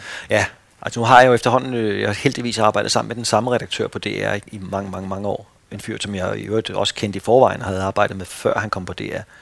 Så vi har et virkelig godt samarbejde. Og han ved, hvad, hvad DR kan tænkes og, og ville have, og han ved især, hvad de ikke vil have. Ja. Det vil sige, jeg vinder jo ting med ham, hvis jeg har en idé. Nogle gange siger han, det er en, øh, det er en god idé, men det får, du får aldrig solgt den til os. Den sådan noget kan vi ikke vise. Øh, og så, så kan det godt være, at jeg ikke går i gang med at lave den, men hvis han siger, Mm, det lyder som en god idé, vi har ikke råd til den eller brug for den nu, men øh, ideen er god, så kan det godt være, at jeg går i gang med at lave den selv. Ja. Fordi jeg har udstyret selv, og kan sådan set bare gøre det, men hvis man skal rundt i verden, så begynder det hurtigt at koste nogle penge. Ikke? Ja, selvfølgelig. Øhm. Men det er mere sådan en for eksempel film om din far, hvis man skal ja, starte ja, syv år før. Ikke? Ja, det har jeg også lige lavet en om min mor, den har jeg bare lavet for sjov. Ja. Øhm, men jeg er sikker på, at på et eller andet tidspunkt skal der nok blive brug for den. Ikke?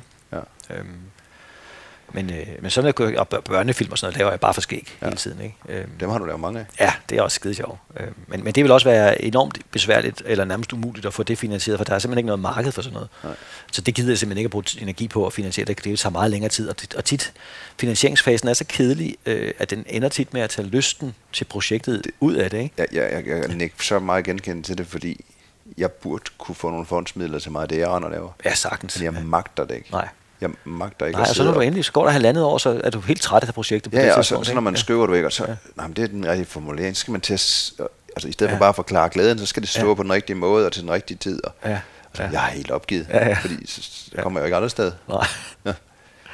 Hvordan, øh, hvis vi skulle tage udgangspunkt i sådan et konkret, altså har jeg det? Er du så ja. dykkeruddannet, hopper i vandet? Så ja, ja, ja jeg, jeg har et dive masters øh, uddannelse, men øh, så har jeg haft et flere år et øh, undervandsselskab, øh, der havde ligesom med filmproduktion at gøre, undervandsfilmproduktion, ja. eller uh, offshore filmproduktion i det hele taget.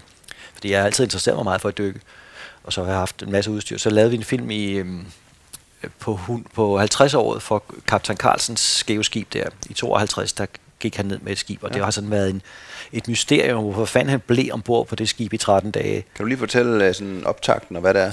Ja, det var sådan den første verdensomspændende pressehistorie nogensinde. Da en, en dansk kaptajn, godt nok på et amerikansk skib, som i den værste storm i 50 år får en kæmpe slagside midt ude i Atlanterhavet. Eller øh, ikke midt ude i Atlanterhavet, men i, i Nordatlanten. Ja. Et rigtig skidt sted, og det blæser helvede til. Der er 77 skib, der går ned den net. Så hans skib ligger der, og det er der masser af andre, der også Og hele lasten simpelthen rykker sig? Ja. ja, og skibet ligger simpelthen nærmest på siden, øh, og besætningen må hoppe i vandet og øh, blive reddet af nogle andre skibe, der hænger sådan nogle, de hælder olie ud på vandet, fordi bølgerne er så store, så for at dæmpe bølgerne lidt, hælder de olie ud, så hænger de sådan nogle lastnet ned, som folk kan komme op i. Ja. Det lykkes faktisk at redde alle. Men da den sidste mand skal hoppe fra bord sammen med kaptajnen, så siger kaptajnen, du hopper, jeg bliver her. Ja. Og så hopper han, og så bliver kaptajnen ombord. Det er meget underligt, fordi skibet transporterede nogle fuldstændig ligegyldige ting, sådan noget gamle biler og animal hair og ikke nogen værdier af, af, af nogen særlig art. Så det var underligt, at han blev ombord, men det gjorde han altså åbenbart for at redde skibet. Ja, han havde reddet sine besætninger. Ja, ja og hans øh, job var så at se, om han kunne redde skibet også.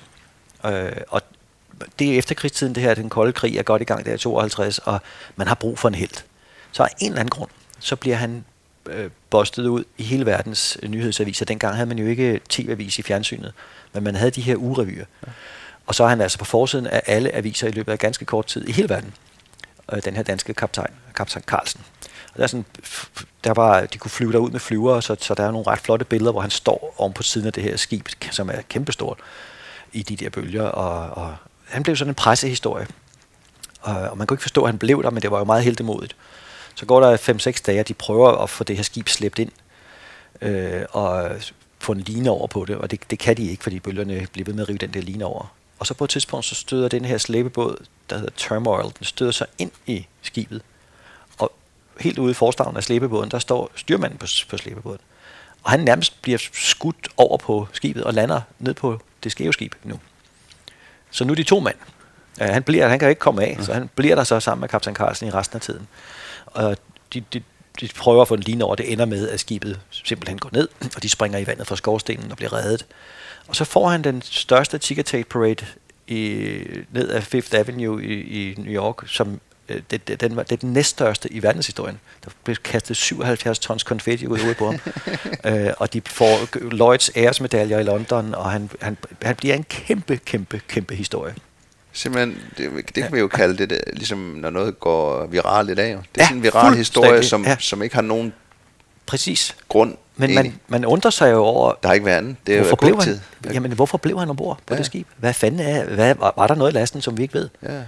Øhm, og, og det begynder især her efterfølgende begynder folk at sige, hmm, var det en atombombe, eller hvad fanden havde han med? Var det øh, øh, guldjuvelerne, eller hvorfor blev han der? Det for, bliver aldrig forklaret. Og skibet er forsvundet. Man har aldrig fundet vraget. Hvilket jo ellers kunne have forklaret, hvad der måtte ja. være ombord. Er der så, dybt der, hvor den gik det? Ja, det, og det er jo ude i Nordatlanten. Ikke? Ja, der er så man har ikke nogen position. Nej, Nej. og den position, man har, der har man kigget, der ligger sgu ikke noget vrag. Og det var ret upræcist. Ja. Øh, men så møder jeg en dykker, som viser sig at have mødt en anden dykker, som på vej hjem fra et vrag, der hedder Egypt. Han er undervandsfotograf og havde taget nogle flotte billeder af det her Egypt-vrag. Så på vej hjem kørte de med skibets sonar tændt. Og så passerer de noget, der har størrelsen, som kunne være det her Flying Enterprise-skib. Men de sejler, og han noterer sig bare den her position, og det fortæller han den dykker, jeg kender. Og så fortæller jeg Danmarks Radio, at nu er det 50 år siden om et år, at det her skib gik ned, som er en meget, meget stor historie, og som er filmet. Det er gennem, gennem, gennem filmet, det vil sige, at man kunne lave en ret flot reportage om det hele dengang, fordi ja. det hele er på film, og interviews med dem og sådan Han var desværre død, ham Carlsen selv, men der var en masse gode billeder af det. Og alle midalderne mænd, dengang vi lavede den her film, de havde oplevet den her historie som teenager, sammen med deres far, havde de siddet og hørt radio hver dag. Så alle mænd, der dengang var cirka 50-60 år, de, de, kunne, de kendte den historie. Ikke? Så det var lige noget for DR. Og så sagde jeg til dem, der er en chance for, at vi kan finde vraget. Kunne det ikke være sjovt at sende en dykkerekspedition ud og se, om vi rent faktisk kan finde vraget af det der omtalte skib? Fordi det ville da være sjovt. Så blev det til, at vi fik syv dage på et dykkerskib i Nordatlanten, hvor vi kiggede efter vraget, for at dokumentere, om det var det. Ja. Det var det så. Hold da. Og så begyndte dørene at lukke op, fordi det viste sig så, at vi kunne faktisk fortælle mysteriet om det skæve skib og afsløre, at der var noget i lasten, og der var en CIA-FBI-konspiration, som ikke bare var en konspirationsteori, men sådan kraftet, man kunne bevises. Og det er dørene blevet ved med at lukke op. Det er lige præcis det, man ønsker sig af enhver dokumentarfilm. Det skete her. Ja. Fordi vi fandt øh, hemmelige arkiver, vi fandt, vi fandt breve, som havde været gemt væk, og vi fandt vidner, som havde oplevet dit og dat, og vi lavede interviews med folk, der aldrig havde været snakket med om det. Og det endte med, at vi kunne rulle hele historien ud og forklare, hvad der i virkeligheden skete hvor selvfølgelig FBI og CIA var involveret til op over begge øer, og, og skibet havde transporteret zirconium til øh, Nautilus-ubåden, og jeg ved ikke hvad. Det var en, en rigtig spændende historie. Det bliver en pissegod dokumentarfilm, ja. som fortæller den her historie. Øhm, og Hvordan kom I ned på varmen? Var det med robotter, eller? Øh, hvor, hvor dybt det, det var med dykker. Øh, det lå på 87 meter. Okay, ja. øhm, så øh, der var nogle modige dykker der, som lavede rigtig mange spændende dyk. Men det viste sig, at det meste af historien var faktisk ikke på vraget. Den var i CIA's arkiver og alle mulige andre steder. Ikke? Men vi rejste rundt i verden. Jeg tror, vi var i 12 forskellige lande for at, at, at afdække den her historie. Det blev skide spændende. Det tog så 11 måneder at lave den i stedet for syv dage. Ja. Men det blev også en god film, og vi lavede den til Natural Geographic øh, og DR. Ikke? Ja. Så, så det blev blev den det, succes også i fjernsyn? Ja, og det lukkede døren op for, at jeg fik lov til at lave de her sådan mere seriøse dokumentarfilm. Ja. Øhm, Ligger den derude også stadig? Ja, den hedder Mysteriet om det skæve skib, eller ja. uh, Mystery of Flying Enterprise. Ja. Jeg skal nok linke til det, til dem, der... Jeg tror, der er mange øh, ældre mænd, der, der, der kendte den gamle ja. historie, som synes, at jeg har i hvert fald fået afsindig mange mails om, øh, om den, også med alle mulige nye teorier, som har lukket flere døre op endnu, ja. som vi ikke nåede at få med, men som er spændende. Så han havde en grund til at blive? Ja, altså den kolde krig er et, et ret spændende emne ja. i det hele taget. Ja, der har virkelig været arbejde bagved. Ja. Og, og så vil jeg sige, så havde du døren inden, så var det egentlig bare at, at stikke næsen ned i, hvad der lå af eventyr. Og, ja, og altså så, kan man, så, så øh, har jeg lavet ret mange programmer om sådan noget øh, naturvidenskabeligt, som jeg også synes er meget spændende. Ja. Hvor jeg i den forbindelse undersøgte noget, der, det der, der hedder stigmatasår, som er noget ret øh, underligt noget, hvor, hvor der er nogen, der påstår, at de får sådan nogle sår, ligesom Jesus havde, ja. ikke? Øh, de er rigtig mange af de der spændingsbøger. Ja, ja. og det viste sig faktisk, at øh, der er noget om det, fordi øh, der er en stressrelateret sygdom, som springer op i panden og håndfladerne, øh, som øh, godt kan give de her sår, og det kan også komme helt spontant. Og nogle af dem, vi fandt, som rent faktisk viste sig at have de her stigmatasår, de har dem, fordi de tror, de har dem, fordi de er udvalgt af Gud eller Jesus på en eller anden façon. Og når det så bliver påske eller jul eller andre af de her højtider, hvor man skal have dem, så bliver de vildt stresset. Og når de bliver stresset, så får de faktisk de her sår. Så det er en, en udvidet ja. form for forkølelsesår? Ja, lige ja. præcis. Og, og, eller også kan vi jo sige, at det er rigtig stigmatasår. I hvert fald undersøgte vi det. Og et af stederne, vi undersøgte det, det var på Filippinerne, hvor der var sådan en fyr. Og hvornår hvor er vi henne i årstal nu? Der må vi være i 10 eller 8 ja. eller sådan noget. Ja. Hvor øhm, det så viser sig, at han får det her i påsken, men i påsken, i det, der hedder Pampanga, det er der, hvor de korsfester folk. Og så så jeg de her korsfæstelser, hvor folk får banket søm igennem arme og ben, og det er meget sjældent, at man, det er ikke ret mange steder i verden, at de gør det. Det var virkelig underligt. Og så tænkte jeg, jeg kunne skide godt tænke mig at lave en film om, de har ligesom sådan en over-Jesus, som har, ligner Jesus, og som han har gjort det. Det er ham, der har opfundet det. Ja, med korsfæstelsen. Ja, eller han har indført det, fordi det var nok øh, romerne, der opfandt det. Men, men det, der, det er, de, de pisker også sig selv, ikke? Ja. Det er jo samme sted. De har sådan nogle flagellanter, som man afskaffede i 1300-tallet ja. i, i Europa, ikke? Ja. Men, men der er det ikke nogen, der har fortalt dem på Filippinerne, så de gør det. Det er sådan en manddomsting, det skal alle teenager gøre, at drenge i, i syv år helst. Ja. Ved du, hvornår de startede med korsfæstelserne igen? Ja, det startede, det startede ham her, Ruben, øh, end jeg, nemlig fordi han, øh, han faldt ned fra et stillads, han var maler, og han var malet et reklameskilt for Coca-Cola, og så skvattede han ned fra fjerde sal og, og ødelagde sine ben. Og øhm, det var så, det må være 27 år, inden jeg var der der i 8, ja. at det sker. Fordi det, han siger på vej ned i luften, det, det er, åh Gud. Han var ikke, ikke sådan specielt troende, de er jo katolikker, men han var ikke specielt troende. Men så lå han der på jorden med ødelagte ben og tænkte, hvorfor sagde jeg, åh Gud? Og så tænker han, jeg prøver at spørge Gud. Og han snakkede aldrig med Gud ellers, det har jeg aldrig prøvet før. Men så spurgte han Gud, om de kunne lave en deal katolicismen er meget på deals, og især der i Filippinerne, det handler det hele om, du dealer ja. med, med, med guderne, også med guder, der ikke er katolske. Men han dealede så med Gud om, at hvis nu han lod sig korsfeste øh, øh, ni gange, ni år i træk, så kunne Gud måske sørge for, at hans ben blev i orden. Og det er nødvendigt, for der var ikke noget hospital. Så det skulle ligesom have en anden vej til ja. at blive rask. Ikke? Og det synes Gud åbenbart var i orden. Så, øh, og der, dengang var der ingen, der blev korsfæstet med søm igennem hænder og fødder. Så gik han over til sin bror næste gang, det blev men, påske. Men havde de korsfæstelser sådan, Nej, hvad hedder det? Overhovedet ikke. Ikke sådan nogen symbolsk korsfæstelse. Der var ingenting. Nej, der var så ret meget påskefestivitas ja. i det, der hedder Holy Week, som er ugen op til påske. Ja, og piskningerne og alt det der stadigvæk. Ja, ja, det havde de. Så, ja. så det, er, det er sådan mere farverigt påsketradition, ja. end vi har, ikke? Men, men ikke noget med korsfæstelser. Men så gik han over til sin bror og, og fik banket søm igennem hænder og fødder. Folk stillede sig op og glodede på det. Han bor i sådan en lille bitte blikskurs landsby, ja. ikke? Og året efter kom der flere kiggede, og så da han havde gjort det i syv år, så blev hans øh, datter syg, meget alvorligt syg. Og så spurgte han Gud, om de kunne forlænge dealen, hvis han nu tog ni år mere, altså 18 år i alt, om hun så ikke kunne blive rask. Og det synes Gud var i orden. Så blev hun rask, og så skulle han jo gøre det 18 år. Da han så har gjort det i 15 år, det er ligesom sådan et eventyr, men det er altså rigtigt det her, så fik hans kone en kraftknude i kæben, og så forlængede han det med Gud til 27 år. Og jeg filmede ham så øh, det sidste år, han skulle korsfæstes. Ja. Han har gjort det 27 år i træk. Ikke? Og øh, så lavede jeg, og, og der havde, jeg havde jo set ham året før, fordi jeg var at lave noget andet i den der lille landsby. Men, øh, og der står BBC og øh, alle de store tv-stationer, Reuters, så de står alle sammen på nakken af hinanden for at komme til at tale med ham. Ja. Men den dag, han bliver korsfæstet, det er kun den dag, de her korrespondenter er der, og alle vil gerne lave noget med ham. Det siger han nej til. Øh, han, laver, han laver nogle interviews og sådan noget, men han er på vi har ham også på forsiden i Danmark øh, hver eneste år, den ja. samme mand. Han har set de der billeder, ja. både af det der. Og det er ham, det er ham hver gang, ikke? Og han er jo han er kæmpe, ligesom en rockstjerne derude. Der kommer 30.000 mennesker nu og ser ham blive korsfæstet, ikke? Kæmpe, det er sådan en blanding af øh, Hjallerup Marked og en menneskeoffring. øh, men men det, de vil bare se ham blive korsfæstet, så han er kæmpe stor derude. Men den tolk, jeg havde haft med året før, hun var gode venner med ham. Så jeg fik lov til gennem hende at lave en aftale om, at jeg kunne følge ham i en uge hvilket var helt utænkeligt. Der var ingen, der havde gjort det før. Det er ligesom at få lov til at filme Mike, Mick Jagger eller sådan ja. noget derude. Ikke? Så, men, og han viste sig at være en utrolig sød øh, fyr, som jeg fik lov til at lære at kende og, og dokumentere, hvor hun står og tager tøj på om morgenen og joker med sin kone og sådan noget. Så kommer romerne og fanger ham og binder ham med blot nylonræb, og så bliver han trukket igennem og dømt af Pontius Pilatus og bærer korset, og til sidst bliver han korsfæstet. Men vi snakker så også om alle mulige andre ting, og hvordan, hvem han er og sådan noget. Det blev en virkelig god dokumentarfilm om ham, men jeg tænkte samtidig, hold kæft en tosse, at han ja. gør ja, det her. Han er stadigvæk en fattig mand, ikke? Jo, jo. Han tjener ikke nogen penge på Nej, det. slet ikke.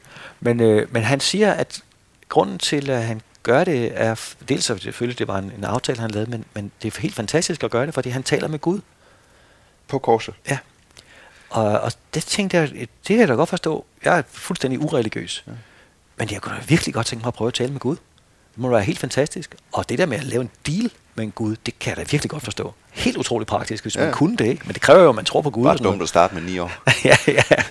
Men øh, det skulle jo åbenbart til for ham, ikke? Ja.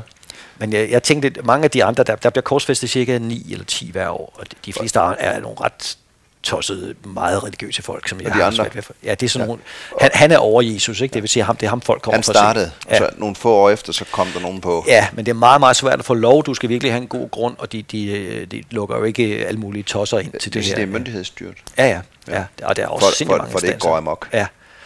Men så skete der det, at øh, øh, tre måneder efter jeg kom hjem, så stod jeg nede i mit hønsehus og var ved at sætte hegn op, og så kom der en sms fra et helt afsindigt langt telefonnummer, hvor der stod, drink water, there's something wrong with your stomach. Og så skrev jeg, okay, hvem er det? Og så var det hende tolken fra Filippinerne, der synes jeg skulle drikke vand. Det gjorde jeg selvfølgelig ikke. Og så gik der en 3-4 timer, og så lå jeg på intensiv på Hillerød sygehus, og så sagde lægen til mig, du kommer sgu nok ikke til at vågne igen af det her. Øhm, så du skal nu må hellere sige farvel nu. Og så tænkte jeg, hvordan i helvede siger man farvel? Og, og til hvem? Jeg var helt alene. Øhm, og så tænkte jeg, hvis jeg nu vågner igen, og ikke dør af det her, så vil jeg lære at tale med Gud, ligesom Ruben kunne. Fordi næste gang jeg skal dø, hvilket jo nok sker et tidspunkt, så vil jeg kunne snakke med Gud. Jeg vil ikke være alene for jeg var alene på den der operationsstue, og det var virkelig, virkelig ubehageligt. Hvordan kan, hvad var der galt, siden det kan gå så hurtigt? Jeg havde, jeg har åbenbart bygget forkert ind i maven, så jeg har noget, der hedder malrotation, hvor alting ligger fuldstændig pulter til bulter. Og det er jo, hvad det er. Men når man så får tarmslyng, og det ligger rundt om hovedpulsåren, så lukker det hovedpulsåren. Og det ved jeg nu, men det var der ingen, der vidste på det tidspunkt. De vidste bare, at at det var noget rigtig lort, og det var det virkelig også. Så de kunne jeg bare var, se, at tarmene lå forkert, og det de, hele var lukket af? Ja, så lukkede de op, og så var det endnu mere forkert, og så gik det galt, og så i, i en uge var jeg simpelthen ved, ved at dø, ikke? Og, og det, det kan jeg slet ikke huske, men øh, så gik der, der gik næsten to år, før jeg var på benen igen sådan rigtigt. Og, og året efter blev jeg opereret igen, og var igen ved at krepere. Så jeg tænkte, at det må, kunne være rigtig praktisk at, at tale med Gud, men men udgangspunktet for at tale med Gud er jo, at man er religiøs. Ja. Og det var jeg jo ikke. Eller er jeg ikke. så jeg tænkte, øhm, det, jeg, jeg, jeg må tage tilbage til Filippinerne, og så må jeg blive religiøs. Jeg troede helt fejlagtigt, at det var ligesom at læse salgflycertifikat eller sådan noget. Ligesom når du laver en dokumentar. Ja. Du skal bare det, læse. Ja, lige præcis. Det må man jo kunne, for jeg ville det virkelig gerne. Jeg tænkte, motivationen er der jo. Men du skulle vel også ned og snakke med en tolk, hvordan hun vidste det? Ja, lige præcis. Jeg skulle tilbage igen ja. til Filippinerne, fordi det var så underligt, at jeg havde fået det at vide det der. Så jeg vidste med det samme, det skulle jeg. Men lige inden der, altså, ja når du siger, du bruger tre år på det, er, er du ja. så også fuldstændig afkræftet? Og, altså, fuldstændig ja, jeg, jeg, jeg har stadigvæk uh, sat, jeg har sådan en underlig netsyd ind i maven, der er lige så stort som et A4 stykke papir. Og, Hvorfor, øh, hvorfor har du ikke mærket noget til det inden? Det har jeg også faktisk. Jeg har haft øh, nogle gange haft noget, der gjorde, altså, gjorde afsindig ondt, men øh, jeg har en underlig smertetærskel, som også er rigtig praktisk, når man laver stunt, men som er upraktisk, hvis man skal opdage, om man er syg. Ja. Øh, så det har bare gjort afsindig ondt nogle gange. Øhm, men, øh, men jeg vidste ikke, at, at det lå rundt om hovedpulsåren. Men ja, det gjorde jo der, at der, der er grund til at komme på Hillerød, var fordi jeg simpelthen faldt om. Med, ja. Du simpelthen for lav eller andet, ja. inden du stod op, ja. der har gjort det. Ja, ligesom en hest kan få tarmslyng ja. en gang imellem. Ikke? Og hvis man får tarmslyng af almindelige mennesker og gør det, så, så gør det bare ondt. Og i værste tilfælde skal man nogle gange ind og klippe tarmen over. Men her var det mere kompliceret end det, fordi det lå rundt om alle mulige ting og havde ødelagt en masse ting. Ja. Så jeg havde betændelse i buhulen og alt muligt skidt og lort. Men i hvert fald tænker jeg, at jeg skal korsfæstes som min eksamen i det her, og tale med Gud. Men inden da skal jeg lige blive religiøs først. Og så, lavede, så tænkte jeg, for at gøre det her, det må man dokumentere. Så lavede jeg en film, der hedder Næste gang jeg dør, ja. som handler om det. Og det viser sig så, at man kan jo ikke blive religiøs på den måde Nej, overhovedet. Det er en fantastisk film, men... Øh, men altså, men, men hvordan, jeg blev korsfæstet, det var sgu ja. meget sjovt at prøve. Men lige sådan, hvad, hvad, hvad, så rejser du bare derned. Ja. Ved, ved de, du kommer?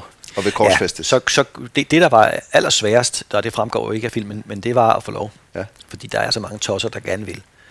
Øh, og, og, men da de, fordi jeg kendte Ruben og var blevet gode venner med ham, der er over Jesus, og fordi hende, den der tolk, hun øh, er sådan en ret en dame med meget indflydelse i det område der. Okay, så hun er en del af det, kan man sige. Ja, hun, hun er fast tolk for ja, næsten alle. Per. Ja, så kunne hun også få mig ind og snakke med nogle af de her. Der er enormt mange små underlige kommunale øh, råd og øh, statsinstanser, ja.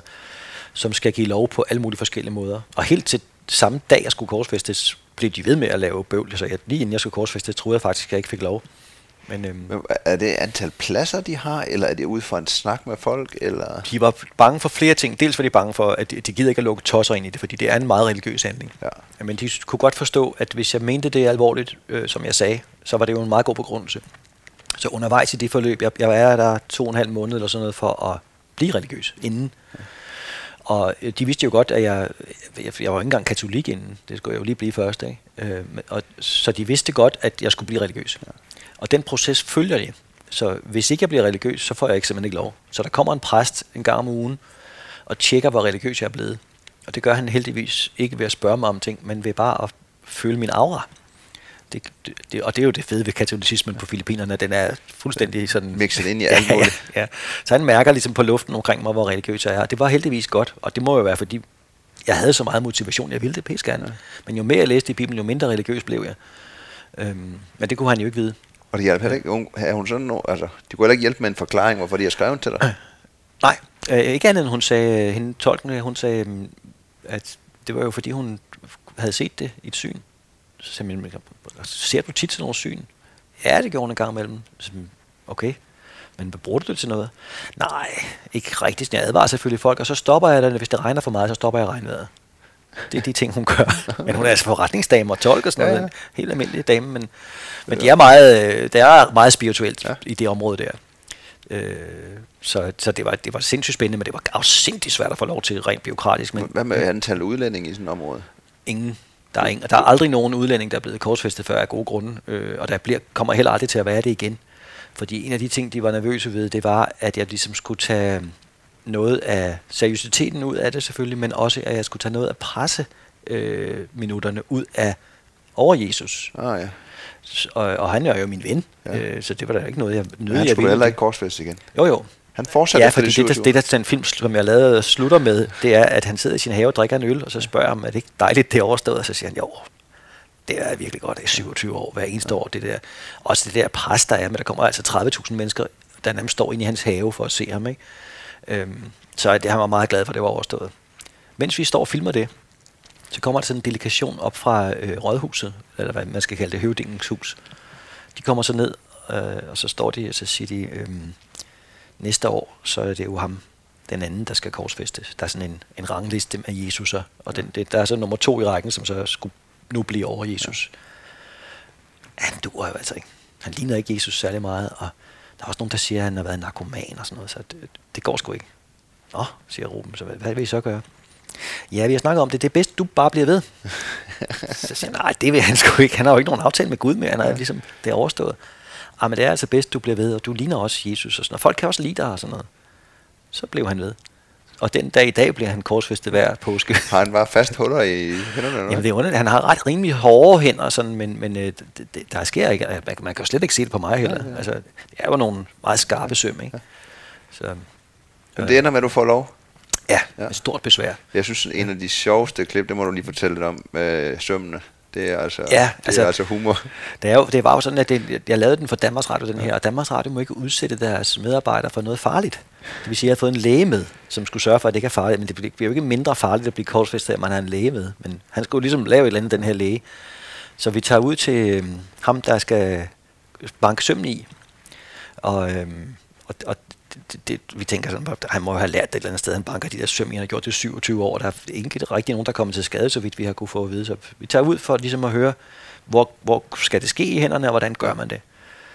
Og så spørger vi ham, øh, hvorfor er det egentlig dig, der skal slå de der søm i?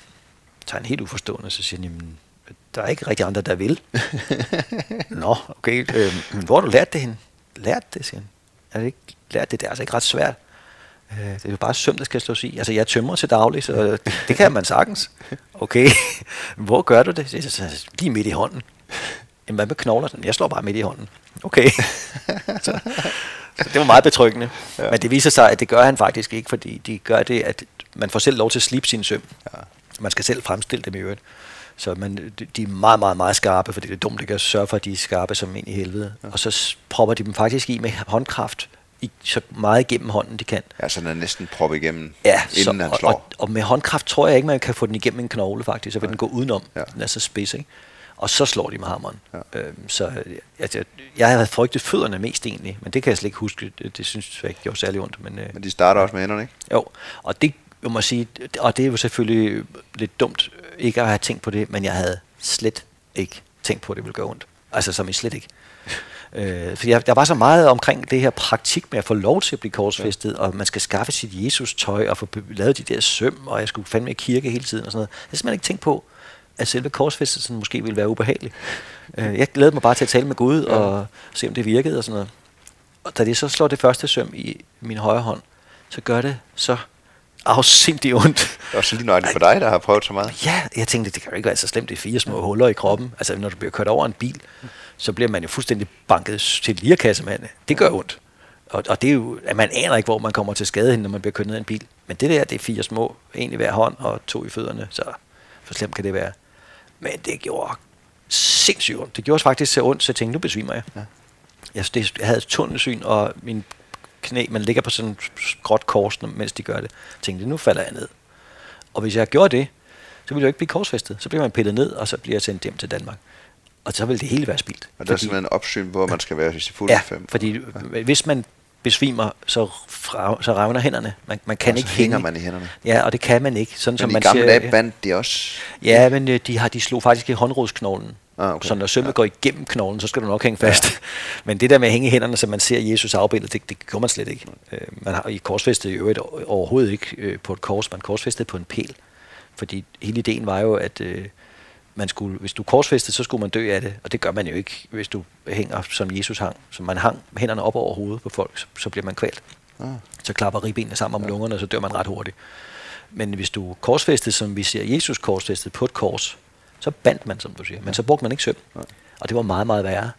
Så kunne du hænge der jo i 14 Jamen, dage. det var jo også det, der var meningen. Ja, præcis. At de skulle afskrække. Ja, ja. Så sømmene er noget, man har... Det gjorde du engang, men der, der, det var jo, når folk skulle ja. dø hurtigt. Ligesom der var gamle middelalderbuer der, man ja. hejste folk op ja. i, hvor de sulte Og faktisk gjorde man ofte det, fordi man, man gad ikke at have opsyn med folk i, i lang tid. Man hang dem op på det der kors eller pælen, øh, med, og så smadrer man skinnebenene med en hammer. Så kroppen giver efter, og så trækker ribbenene sammen om lungerne, og så dør man ret hurtigt, så det et par timer. Men, øh, men det de gør i hvert fald på Filippinerne, det er, hvis man besvimer, så bliver man pillet ned lige med det samme. Og eftersom jeg ikke på det tidspunkt var lykkes med mit eksperiment med at blive religiøs, så var det rigtig vigtigt for mig at lykkes med mit eksperiment med at blive korsfæstet. For ja. ellers ville det virkelig blive en kedelig film. Ja, ja. Så der ville det være en film, der to gange ikke havde noget, der handlede om. Ikke? Ja, men det var, det var også først der, man skulle snakke med Gud. Jo. Ja, det er det. Og det lykkedes så under det nok faktisk at tale med Gud, øh, hvilket er virkelig besynderligt, fordi jeg jo på det tidspunkt ikke tror på, at det overhovedet at der er en Gud, eller at man selvfølgelig kan komme til at tale med, med vedkommende. Men det, jo, det lykkedes altså. Og hvordan føltes det? Helt fantastisk. Altså, hvordan, altså du kom op på korpset, og så... Ja, så tænkte jeg, at øh, da, de havde, da de slog det første søm i, jeg tænkte, nu besvimer jeg, så tænkte jeg, hvad fanden gør jeg? Ja. Så tænkte jeg, jeg skal bede. Selvfølgelig, jeg skal jo bede. Øh, men så kunne jeg ikke huske de der engelske bønder, øh, fordi der var rimelig meget andet at tænke på på det tidspunkt her. Øh, og så, så begyndte jeg bare sådan at snakke og jeg havde selvfølgelig tænkt mig også, fordi det blev filmet, at jeg tænkte mig at sige sådan nogle kloge ting om verdensfred ja. og sådan noget. Havde du mikrofon på? Ja, ja. Det måtte du så. Ej, jeg havde skjult den op i sådan en tornekrans, jeg havde ah. i, i håret, fordi det, man skal passe på, at det ikke er alt for presseagtigt. Ja. Men så begyndte jeg bare at snakke, og jeg snakkede selvfølgelig om mig selv, og det var det lidt pinligt, men, men det virkede. Så slog de det søm i, det gjorde ikke spor Og jeg, jeg troede faktisk ikke, de havde slået søm i mine fødder før bagefter, for det opdagede jeg slet ikke. Men det havde de. Øh, og, og jeg der, der har jo nok været noget endorfiner og, og, og sådan noget forskelligt stress øh, i min krop, men det har jeg prøvet masser af gange før, og det var ikke den samme følelse. det har nok taget noget af smerten, men, men det plejer at holde op rigtig, rigtig hurtigt. Og det her, det varede et kvarter. Jeg var i sådan en lykke rus af bare lykke. Og det kan virke underligt, når man er blevet banket op på et kors. Øhm, men det var simpelthen det lykkeligste øjeblik i mit liv. Og så fredfyldt at have den her konversation med noget uden jordisk, som jeg ikke kan forklare, hvad er, men som var der. Følte du som en sikkert. samtale eller en fornemmelse? En samtale faktisk. Ja. Øh, der var selvfølgelig ikke nogen konkrete svar, så jeg, kan, jeg har enormt svært ved at sige, hvad det hvad vi snakkede om. Men der var en, der lyttede. Altså der var en, der var en jeg talte med. Det er som når man, øh, hvis man snakker telefon med et barn, er så lille, at de ikke ved, at de skal sige noget, men man kan mærke, at de er i den anden ende. Ja. Fordi de måske sidder og ryster på hovedet, eller snakker øh, ved nikke eller sådan noget. Ikke? Men der var nogen, øh, og, og det var så trygt og fredfyldt, at jeg har faktisk brugt det flere gange siden øh, i situationer, og jeg ved, at næste gang jeg dør, så øh, vil jeg også kunne tale med, med, hvad det nu er. På Filippinerne er det det, de gør, tror jeg. Så vidt jeg har kunne forstå, når jeg snakker med dem om, hvordan det føles for dem. Der er det den samme ting, de beskriver. Og de kalder det Gud. Og heldigvis har vi jo ikke noget billede af Gud. Vi har ikke engang en religion, vi kan sige, man kun må sige, det er, hvis det er Gud. Ja. Så det nemmeste for mig er at sige, det var Gud. Ja. Øhm, Blev så religiøs af at have været der? Det siger jeg jo selv nej til, men øh, når jeg for eksempel er ude og fortælle konfirmander om den her oplevelse, så siger jeg, at jeg ikke bliver religiøs. Så siger præsten jo altid, at det blev det jo, de vil gerne have, at man skal være religiøs. Ja. Ikke? Og det har de jo egentlig ret i, i, i den du forstand. tror på noget jo. Ja, lige præcis. Du ved bare ikke, hvad det er. Præcis. Jeg tror ikke på det samme, som den danske folkekirkepræst tror på, eller som katolikkerne på Filippinerne tror på. De har et andet billede af, hvem de taler med, ja. end jeg har. Men det er jo ligegyldigt, eftersom jeg ikke kunne se noget. Jeg kunne bare mærke, der var nogen. Ikke? Jeg tror ikke, det er meget... Altså, mm. Nu har du oplevet det i ekstrem form. Ja. Men alle jeg kender, der sådan, de, de snakker på den måde der. Altså jeg har ja. sådan, jeg tror sgu da ikke på øh, kirken som nej, så, og nej. den måde, man har bygget kirken på. Ja. Og, og altså, ja. det, er jo, det er jo ikke særlig demokratisk eller nej, nej, fredeligt. Nej. Men man, man alle har været ude i en eller anden situation, hvor man bare tænkt, hold kæft, det var tæt på. Ja. Eller, altså, ja. Ja. Der er et eller andet ja. fredsfuldt i. Ja. Det tror jeg er rigtigt, og, og øh, det er jo også, hvis du for eksempel snakker med soldater eller andre, der har oplevet noget, som var øh, enten utrolig ubehageligt eller nærdødsagtigt, så øh, får de jo, så det, det, ofte vil de jo ikke indrømme de religiøse. Nej. Fordi det, det er netop, som du siger, det, det, så stempler det en, som om man tror på det, der bliver sagt i kirken. Og det har helt, intet med sagen at gøre. Det bliver helt roligt jo, ja. Ja, ja. i de, de ja. situationer. Ja, altså, ja. Ja. Men jeg ved ikke, om det er noget med kroppen også, ligesom, når, når det er farligt, og det er stress, og det går ondt, eller andet, altså, kører det, ned. Ja, det tænker jeg også, og det er der rigtig mange, der ja. siger, det er jo bare endorfiner, men jeg har jo prøvet situationer, ja, der er meget, meget værre. Ja, ja, ja. Altså, og også ulykker. Jeg har været masser af ulykker, hvor jeg er kommet virkelig alvorligt til skade, hvor jeg overhovedet ikke har haft det sådan. Ja. Så øh, da, det her var noget helt specielt, og det, jeg tror, det var specielt, fordi det var i de her religiøse rammer. Der står jo fandme, øh, alle de her flagellanter, der er klædt ud som Jesus og Jomfru Maria, og, og der er kors og øh, alt muligt over det hele. Du gik også op med korset, ikke? Ja, ja. Altså, det er jo en lang... Altså, ja, man har Jesus tøj på, ja. og, sådan, og, og på det tidspunkt havde jeg jo mentalt forberedt mig øh, på det religiøse i flere måneder, ikke? Så det, det hjælper helt sikkert på det. Øhm, men det kom bare bag på mig, at, at jeg rent faktisk kom til at tale med nogen. Hvordan føles tiden op på korset? Jeg, jeg troede, jeg havde hængt der et par minutter. Jeg havde hængt der et kvarter, ikke? Ja. Øhm, var det sådan en standard tid? Eller? Og de plejer, de fleste hænger der fire minutter. Ja. Øhm, og jeg kunne også godt se på de der romerske soldater, der, der sådan, af dem, der banker en fast og piller folk op og ned af korsen, at de var rigtig trætte af mig til sidst, fordi det er så varmt, de står i deres uniform. De ja. vil gerne have, at jeg komme ned snart. Jeg synes, du skulle bede om at komme ned? Ja.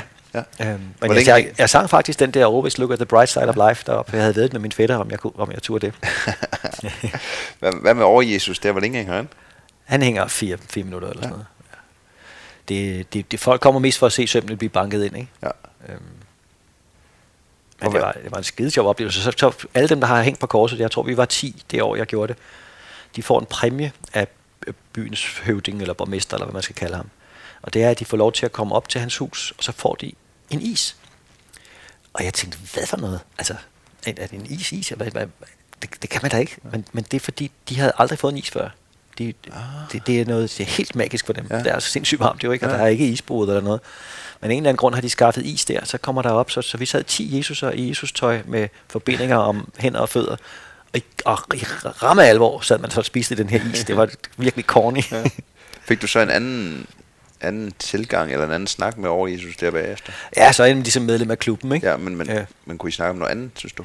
Ja, men han, jeg havde, han, han, han er utrolig meget nede på jorden, øh, så, så øh, han, han var meget sådan øh, jokende, og, og han vidste jo også godt, at jeg ikke var specielt religiøs, men jeg fik der sådan et anerkendende nik, ja. og kun gjort det én gang, og han havde på det tidspunkt gjort det 32 ja. eller sådan noget, ikke? Så, altså noget en skæbne at få. Ja, det er det. Men han, jeg tror, han synes, det var meget sejt. Han, desværre skete der det, at øh, jeg tog alt pressehistorien fra ham. Ja. På trods af, at jeg havde lovet, at jeg ikke ville lave nogen som helst interviews med nogen, fordi jeg ikke ville tage presse ja. fra hans øh, moment of fame der. Ikke? Og jeg, havde, jeg var der jo ikke for det. Jeg var der for at lave en dokumentarfilm. Ja. Så jeg ville helst ikke have, at nogen fandt ud af, at jeg gjorde det, fordi min film ville jo først være klar et halvt år efter. Så øh, vi havde aftalt, at når jeg kom ned, så kommer der jo alle journalister fra hele verden. Der står sådan en, man føler sig som en rockstjerne. Der står virkelig 30 at CNN og øh, Reuters og alle sammen.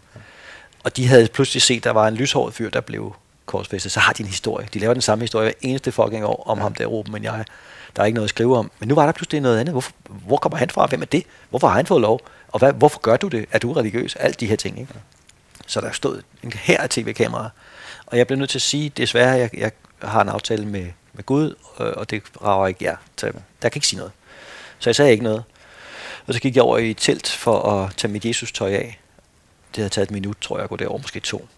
Og så ringede min telefon, og jeg troede, det var min mor. Øhm, så tog jeg den, så var det ekstrabladet, så, som sagde, du er blevet korsfæstet. Hvad er der sket? Så sagde, hvor fanden ved I det fra? Det er to minutter siden, jeg kravlede ned fra korset. Så var det fordi CNN havde synes det var irriterende, at jeg ikke ville sige noget om det. Og, og så var de gået over i sådan en medic-telt, der er, hvor man bliver efterset, om der er sket noget med en, når man kommer ned. Og der hænger alle navnene på en seddel på væggen. så havde de kigget, der var jo filippinske navne, alle sammen undtagen et. Og så havde de skrevet på deres hjemmeside, at Lasse Spang Olsen fra åbenbart Danmark er blevet korsfæstet, og der havde de jo billeder af det. Så det var røget ud, og det tigger sig ind på Ekstrabladets. Øh, de har sådan en, der søger danskere hele tiden. Ja. Bum, så kommer den ind. Det tager cirka to minutter, det her. Og så var det ude øh, i pressen med det samme. Og det gjorde jo så, at øh, alle andre fik det at vide også. Så alle aviserne, der plejer at have billeder af Ruben, men jeg, de havde billeder af en mærkelig dansker, som var blevet korsfæstet. Altså, jeg har aviser fra øh, Island og Japan og øh, alle mulige steder, øh, hvor det her billede er på. Og det var jo skide irriterende. For det første var det irriterende, fordi jeg havde lovet det, men det ikke ville ske. Og det var irriterende også, fordi min dokumentarfilm jo handlede om noget helt andet. Og lige pludselig blev det, jeg kunne ikke sige noget om det, jeg ville ikke sige noget om det til Ekstrabladet, så det blev sådan en pressestund, så de troede, det var noget, jeg gjorde for at få opmærksomhed. Og det var lige præcis det modsatte. Ikke? Ja. Øhm, så det tog lidt luften ud af ballonen, og det gjorde, at de blev rimelig irriteret på Filippinerne, og i hvert fald besluttede, at der kommer aldrig nogensinde til at være en ikke-filippiner, der bliver korsfæstet. Så, altså, og det var synd også for med Ruben, han ved godt, at det ikke var min skyld, men øh, det var stadigvæk irriterende. Ja. Og det er jo klart, altså man kan godt sige, det er jo noget med Gud at gøre, men det har også noget med en forretning for den by der at gøre. Præcis, ja, ja. ja. Og, og, og, og nu, de bliver jo helt sikkert bestormet af alle mulige tyske øh, kødkrogshængere, der vil ned og, og ligesom få en oplevelse, ikke? Ja, og alle mulige, som kan se dem. Altså ja, som deres, måske kan bruge det til noget, en ja, eller anden YouTuber ja, eller sådan noget, ikke? ja. der, der er nogen, der gør meget for... Ja. Men, men selve dokumentaren, hvordan gik det med den? Den gik det fint med. Ja. Øh, de fleste synes jo, det er fuldstændig åndssvagt, og det er det måske også. Ja, men jeg synes, det, det jeg, altså, jeg, jeg synes, at du, den er jo seriøs med det, du går og søger, men, men der er jo noget skjult humor i den. Ja. Fordi alt det modstand, ja. du har. Og ja, og så er det jo enormt ja, corny. Altså ja. sådan noget der, der de siger, man sidder hos på, på mesteren og skal have de der stempler og tilladelser de der datter, så siger de, vi skal lige godkende dit Jesus-tøj. Så Jesus-tøj, jeg har sgu ikke noget Jesus-tøj. Hvis du ikke har Jesus-tøj, så kan du ikke blive korsfæstet. Okay, men hvor får jeg Jesus-tøj fra? Nå, men det kan du få nede i byen, er der en dame, der syr alt Jesus-tøj. Og så går man ned til hende, og så får man taget mål og, og syet Jesus kostume. Ikke? Ja. Altså, og, Også der, hvor du sidder og, og, og godkender din søm, bliver sleven. Ja. Jamen, øh, sømmene blev lavet af en kjolestang fra et klædeskab, ja. af, af, faktisk af Rubens bror, som er smed. Sådan, nærmest ligesom Jesus søm sikkert også er blevet lavet på en armbold med og en smedeæse, ikke? Okay. Og så får man sådan en kjolestang skåret op i fire dele, og så bliver sømmene lavet af den. Det er, ret, det, det, det, det er en skæg proces, fordi man tænker, okay, her laver vi sådan nogle søm, ligesom man har gjort i flere tusind år. Men de søm, de skal altså bankes ind i mine hænder og fødder. Ja, ja. Sådan var det ikke i, i gamle dage. Der var de ikke selv ind over. Nej. Og hvad, sådan, altså, nu rejser du med dokumentar og dokumentar. Har du ja. også, altså, rejser du egentlig nogensinde uden kamera? Øh, nej. Det, det, det er ligesom en... Jeg vil sige, det øjeblik, jeg rejser uden kamera, så er jeg helt sikker på, at jeg kommer til at opleve noget, der er så spændende. Ja. Jeg ærger mig rigtig meget, at jeg ikke har det med. Ja. Øh, men, men det er jo jeg, klart, at man har lyst til at formidle, ikke? Ja, det er det. Ja. Øh, og, og så er der jo også det, at jeg kan enormt godt lide den der dør, der bliver lukket op, øh, fordi man har kameraet med. Det vil sige, jeg kan komme til at snakke med nogle mennesker, som jeg ikke vil komme til at møde ellers, eller komme ind nogle steder, eller øh, se nogle ting, som jeg er sikker på, at jeg vil være rigtig spændt på at se. Og hvis jeg ikke havde kameraet med, og ikke havde arrangeret det inden, så ville jeg ikke komme til at opleve det. Jeg tænker også, hvis du bare står et sted, og så der opstår en mulighed, så vil du også ja. altså, så vil du ikke ja. tilgive dig selv. Nej, det er det. Ja. Øhm, så det er, det, det er dumt at ikke have det med i en eller anden forstand. Jeg har dit en drone og et lille kamera med, men det, ja. nogle gange kan det være svært at have et rigtigt tv-kamera med, fordi det kræver kanerer og 12 halvøjer. Ja. Og hvis man rejser for eksempel i USA og sådan nogle steder, så er de meget, Israel og sådan nogle steder, der er de meget øh, opmærksom på, øh, på 12. Ja. Så, så det, der skal være sådan noget semi-professionelt udstyr, men det findes jo også i dag, så det virkelig ja, kan lave gode billeder. virkelig sket noget. Ja. ja. Hvad er det så med, altså, nu har du, du har to børn, ikke? Jo. Ja. Har ja. du så også, altså nu er du jo opdraget med, men har du lavet ja. noget med dine børn? Ja, ja jeg, jeg, begge to har været med som øh, B-fotograf på rigtig mange af de ting, jeg laver. Ja. Øh, fordi den ene er faktisk en rigtig god fotograf, hun filmer tit det, jeg laver. Ja. Altså hende har jeg haft med i øh, Israel og Afrika, og, og jeg tager til øh, USA nu og laver noget, hvor den ene også skal med som fotograf. Øhm, dels er det hyggeligt, og altså vigtigt, at den fotograf, man har med af en, som man svinger med. Ja. Så, og, og så selvfølgelig skal de kunne lave billeder, men det kan de jo også i dag. Øh, begge to faktisk, men især den ene. Øhm, så dem arbejder jeg sammen med. Ja. Ja. Og, og for dig i dag, er, er det, altså, er du ligeglad med, om du laver interview, eller du er ude i, i naturen, eller er, er det så længe du er nysgerrig, så er det... Så længe der er en historie i ja. det, så, så altså, det jeg skal lave i USA er sådan noget bodyguard-uddannelse, hvor jeg rejser rundt med nogen, der skal blive øh, livvagter og, og lære at hoppe ud af helikopter og skyde, mens de kører bil og sådan noget. Og nu foregår det tilfældigvis der, men det kunne jo lige så godt foregå i, i, i, i en ørken i Afrika eller et ja. andet sted, ikke? Øh, og, og i øvrigt, i det program er der også noget. Der skal vi også til Mogadishu og sådan nogle steder for at se, hvad, hvad de så laver, når de er blevet uddannet. Ikke? Ja. Øhm, men, men for at fortælle historien, så er der jo ofte interviews og, og en del, hvor man er i marken og ser tingene ske. Og den, den del af det kan foregå hvor som helst i verden. Ikke? Og har du en, en større fascination af sådan noget, nu lyder det forkert, når man siger action, men altså noget teknisk, altså fordi din stunt? Altså, er du glad ja, for noget, hvor det... Ja, jeg er glad for ting, der bevæger sig, ja. det må man sige. Men, øh, men hvis jeg skal lave, øh, hvis jeg skal på eventyr, kan at, så kan det lige så godt være i en jungle i, i, på Borneo eller, eller sådan noget. Ikke? Øhm, der, der behøver det ikke at være noget, der, der, der larmer og siger bang. Og hvad med skattejagt? Er det stadigvæk noget, du råder i? Ja, det synes jeg er skide spændende. Ja. Det er virkelig spændende. Så du prøver stadigvæk at ja. historier? Ja, ja, og det er jo et program om guld nu, ja. øh, hvor vi selvfølgelig skal finde noget guld. Ja. Vi, det, og og det, det er næsten for nemt at finde noget... Øh, nu var der ikke så meget guld i, i vikingetiden, men der var også sølvskatte, men men vi skal finde noget naziguld. Ja. Fordi det findes rundt omkring, og, og det, det, det er der faktisk en reel chance for, hvis man går de rigtige steder hen, at man kan finde. Ja. Så det, det har jeg virkelig en ambition om, at vi skal gøre her til sommer. Ja. Du har ikke været inde over de der programmer med indianerstig og... Jo, det er mig, der har lavet dem. Er det dig? Ja. Indianerstig, hvad hedder han? Og Dynamito. Ja. Det er dig, der har lavet dem. Jeg var i tvivl. Jeg har lavet syv programmer om dem. Øh, jeg var virkelig, virkelig, virkelig, virkelig underholdt. det var skide Og de er sådan. Ja. Desværre altså, det, det, er jo eller, næsten Olsenbanden. Fuldstændig, i, ja. Desværre Dynamito er lige død. Øhm, ja. Men han, han levede også ret usundt. Men, øhm, men øh, dem, dem kunne jeg godt have tænkt mig at lave noget mere med. Jeg har lavet programmer med dem i de sidste 20 år, men de, vi lavede sådan en serie, der hed Havbundens Hemmeligheder, som var syv programmer kun om dem. dem ja. hvor, hvor, Jamen, øh, altså, de er fandme sjove. Det, det var virkelig, virkelig sjovt. ja. Og der er især også, det, det er jo det, man godt kan sige til folk, den her underspillede humor, de har. Ja. Men også for eksempel øh, dykkerskibet, der var med kaptajnen. Ja, altså, ja, ja, han sejlede dem ja, gerne, men ja, troede ja. på deres projekt, og det gjorde ja. han ikke. men øh, det er jo sjovt, fordi jeg havde en tilgang til de programmer, som var fuldstændig seriøs, fordi jeg tænkte, de, de er de eneste mennesker, jeg kender, som reelt faktisk går på skattejagt og finder skatte. De har fundet afsindig mange ting. Ja, og jeg arkiv uden lige jo. Ja, ja. Og, og de mennesker, de arbejder sammen med, er totalt hardcore dykker, der er jo ikke noget sjov i det.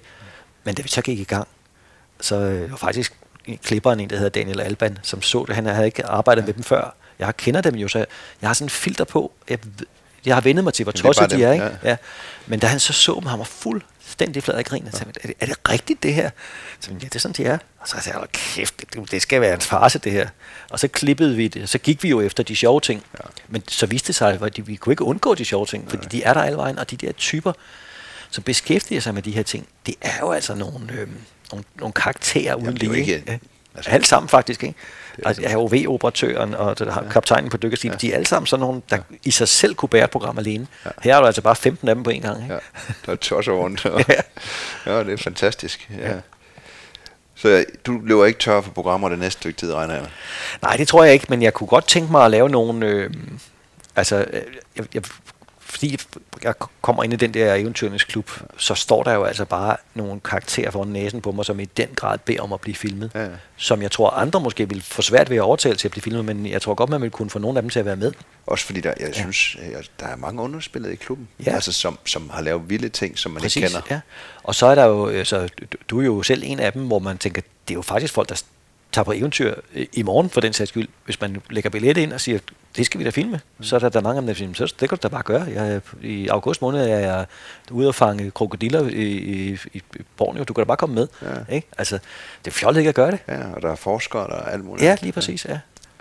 Hvordan sådan i din barndom og sådan noget der, er der nogen, du har været særlig inspireret af? Altså har du siddet og læst øh, gamle bøger om eventyr og sådan noget? Øhm, jeg er en, som er grunden til, at jeg laver det, jeg laver i dag, og det var en, der hed Claus Bering, som lavede naturfilm. Ja.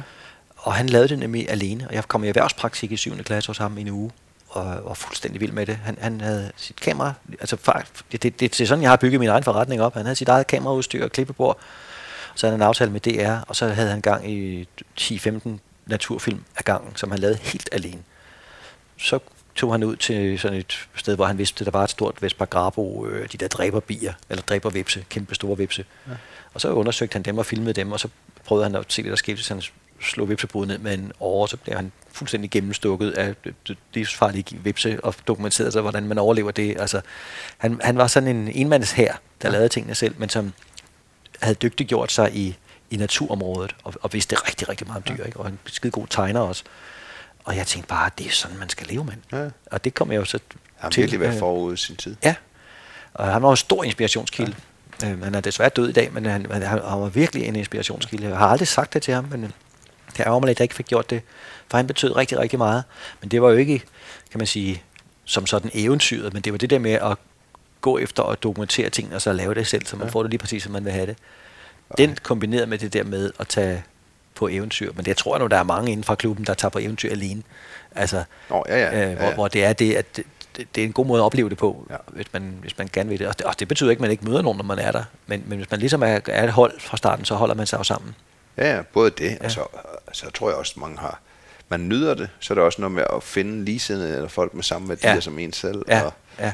Eller, hvis der ja. skal ske noget, så nogle gange så er det hurtigt at gøre det selv. Ja, ja, ja. ja. ja. Jeg nyder i hvert fald også meget at, at være udsendt. Ja, ja, det kan jeg forstå. Hvordan, hvordan i dag inspiration er det er fra alt? Altså, ja. Eller, ja, og så er det jo også noget med, hvis man hele tiden har øjnene åbne for, at det kunne faktisk blive noget, det her, så, så tænker man jo også anderledes. Hvis jeg snakker med Karl Traholt inden for klubben for eksempel, som arbejder for SU, øh, så vil jeg normalt tænke, at Louis Kave København, det er nok ikke særlig spændende. Men når jeg hører, hvad han laver, øh, så tænker jeg, det skal jeg da lave noget om på et tidspunkt. Ja. Han har en afsindigt spændende hverdag derude, hvor han er i Myanmar og ja. de her steder. Ikke? Øh, Bjarne, der er øh, elefantdyrlæge. Ja. Altså, Pensionerer 6.000 elefanter nu her. Ja, i ja det er jo altså, æder med mig nogle, ja. nogle spændende historier, folk går og laver. Og, og så når jeg tænker, hører det, så vil jeg normalt bare blive underholdt og tænke, gud, er det en spændende historie. Men her tænker jeg, det kunne da blive til et spændende tv-program. Ja. Det skal jeg da lave. Og så kan man jo risikere, at hvornår har vi måske gjort det, eller er i gang med at lave det, ikke? Ja, så du, det er alt, du bliver inspireret af? Ja, ja. Nu når du rejser rundt i, i hele verden, nu har du sagt, at du aldrig rejser uden et kamera. Ja. Men er der andre sådan mærkelige ting, du har med? Din gamle spiderkniv, eller sådan noget, der bare skal med? Eller? Altså, jeg har altid gaffatape med. Ja. Altid. Og jeg har altid brug for gaffatapen. Der er rigtig mange andre ting, jeg godt kunne tænke mig at have med, men øh, den eneste ting, jeg altid husker at have med, det er en lommelygte og gaffatape. Ja. Og jeg har aldrig rejst uden at have brug for det allerede på dag 1. Ja. Så øh, gaffatape, det...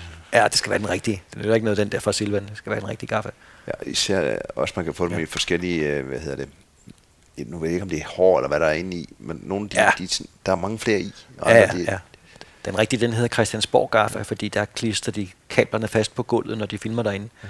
Og den skal satan ned med sidde godt fast. Ja. Øhm, så den, den er virkelig god. Ja, det er sådan.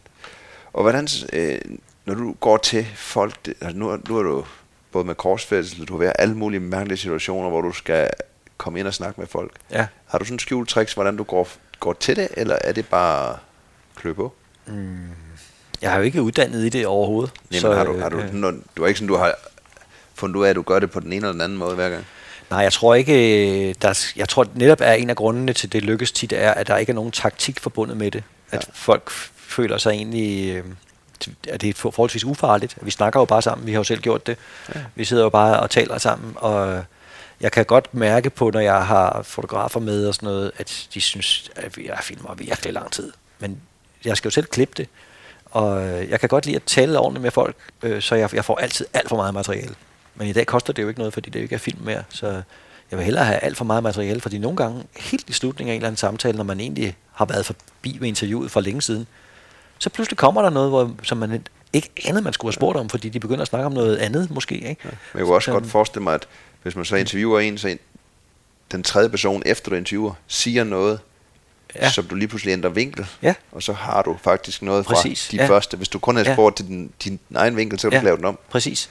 Og ofte snakker jeg jo med, med nogle folk, som på en eller anden måde er eksperter, eller øh, øh, i hvert fald er inde i det, jeg har tænkt mig at snakke med dem om, hvor de jo ved meget mere om det, end jeg gør. Ja. Så øh, det, det fjollet ikke at bevæge sig virkelig meget rundt om emnet, for tit er det sådan, at folk ved meget om en ting, så er de ikke nødvendigvis gode til at formidle den. De ved bare meget om den, og tænker egentlig, at det ved alle jo. Ja, ja. Men det gør man jo ikke. Nej, nej. Øh, og derfor så finder de ikke selv på at snakke om det, så man bliver nødt til at snakke om det lang tid for at finde ud af, hvad det egentlig er, der er kernen i det. Ikke? Ja. Jamen, det kan jeg nemt følge. Det jo fantastisk. Jeg synes, vi har været godt rundt. Æ, har du noget, du synes, vi mangler? Ja, jeg synes, det er fint. Ja. Det var hyggeligt. Hvis folk vil ja. følge dig, hvordan ja. kan man... Jeg er en af de ganske få danskere, som ikke er på nogen som helst sociale medier. Jeg er på mail, ja. øh, helt gammeldags, men ellers ikke på noget som helst. Så har de må se fjernsyn. Ja. Det, sige, det er to. Og du har du en, en hjemmeside også, har jeg set? Ja, men den er, jeg tror ikke, jeg har opdateret den i 25 år.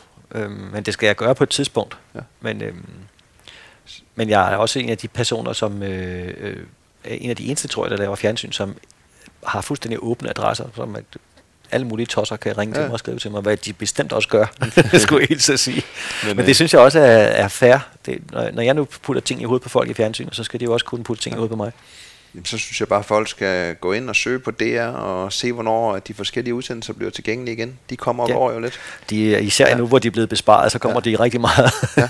Jamen, så kan vi jo håbe på, at Indiana Stig Dynamito kommer tilbage igen. Det vil være hyggeligt. Ja. Jeg savner dem. Jamen, øh, Tusind tak, for du vil fortælle. Tak. Og til alle jer, der lytter med, så kan I jo høre, at uh, det var endnu en måde, man kan kaste sig ud i livet på og leve. Det er jo bare et spørgsmål om, hvad man har lyst til. Og så ture gøre det. Det er jo der, det store problem det kommer. Ja. Så ud og tør, indtil vi snakkes ved igen. Held og lykke. Ja. Og til dig, der lytter med derude, jeg håber, du var mindst lige så underholdt som mig. Jeg elsker de her snakke og høre om folks liv, og høre Lasse, hvordan han bare kastede sig ud med sin bror som stuntmand som fireårig, og egentlig fik en passion til at være en livsstil, en nysgerrighed til at få lov til at formidle kan føre til et job. Og det håber jeg virkelig også kan inspirere dig til, hvad du nu går og er passioneret omkring. Kan du lide det, du har hørt? Jamen så støt mig på alle de måder, du kan. En måde at støtte mig på, det er jo at give nogle anmeldelser ind i iTunes, i Facebook, eller hvor end du nu ser det her. Skriv, hvad du synes om det. Giv nogle anmeldelser, for det gør folk gider at høre det. Og jo flere, der lytter, jo sjovere er det lidt for mig. Jeg ved jo ikke, hvor mange I er derude, men det er jo bare et eller andet, når man kommer ud med sit budskab. Min formidling, så er det jo super fedt. Vil du støtte endnu hårdere, jamen så kan du støtte på tier.dk. Der kan man give et lille beløb per afsnit. Og til jer, der gør det, tusind tak. Tænk, øh, det er der, hvor man virkelig mærker, at der er nogen, der kan lide det, man laver. Og det er jeg virkelig, virkelig dybt taknemmelig for. Og har du ikke råd eller ikke lyst, så er det også fint. Bare du lytter med, så er jeg jo glad. Så del det endelig med andre, du tænker, der kan være interesseret. Og så ud og nyd dit liv og dit eventyr i din baghave, til vi snakkes ved igen. Hej.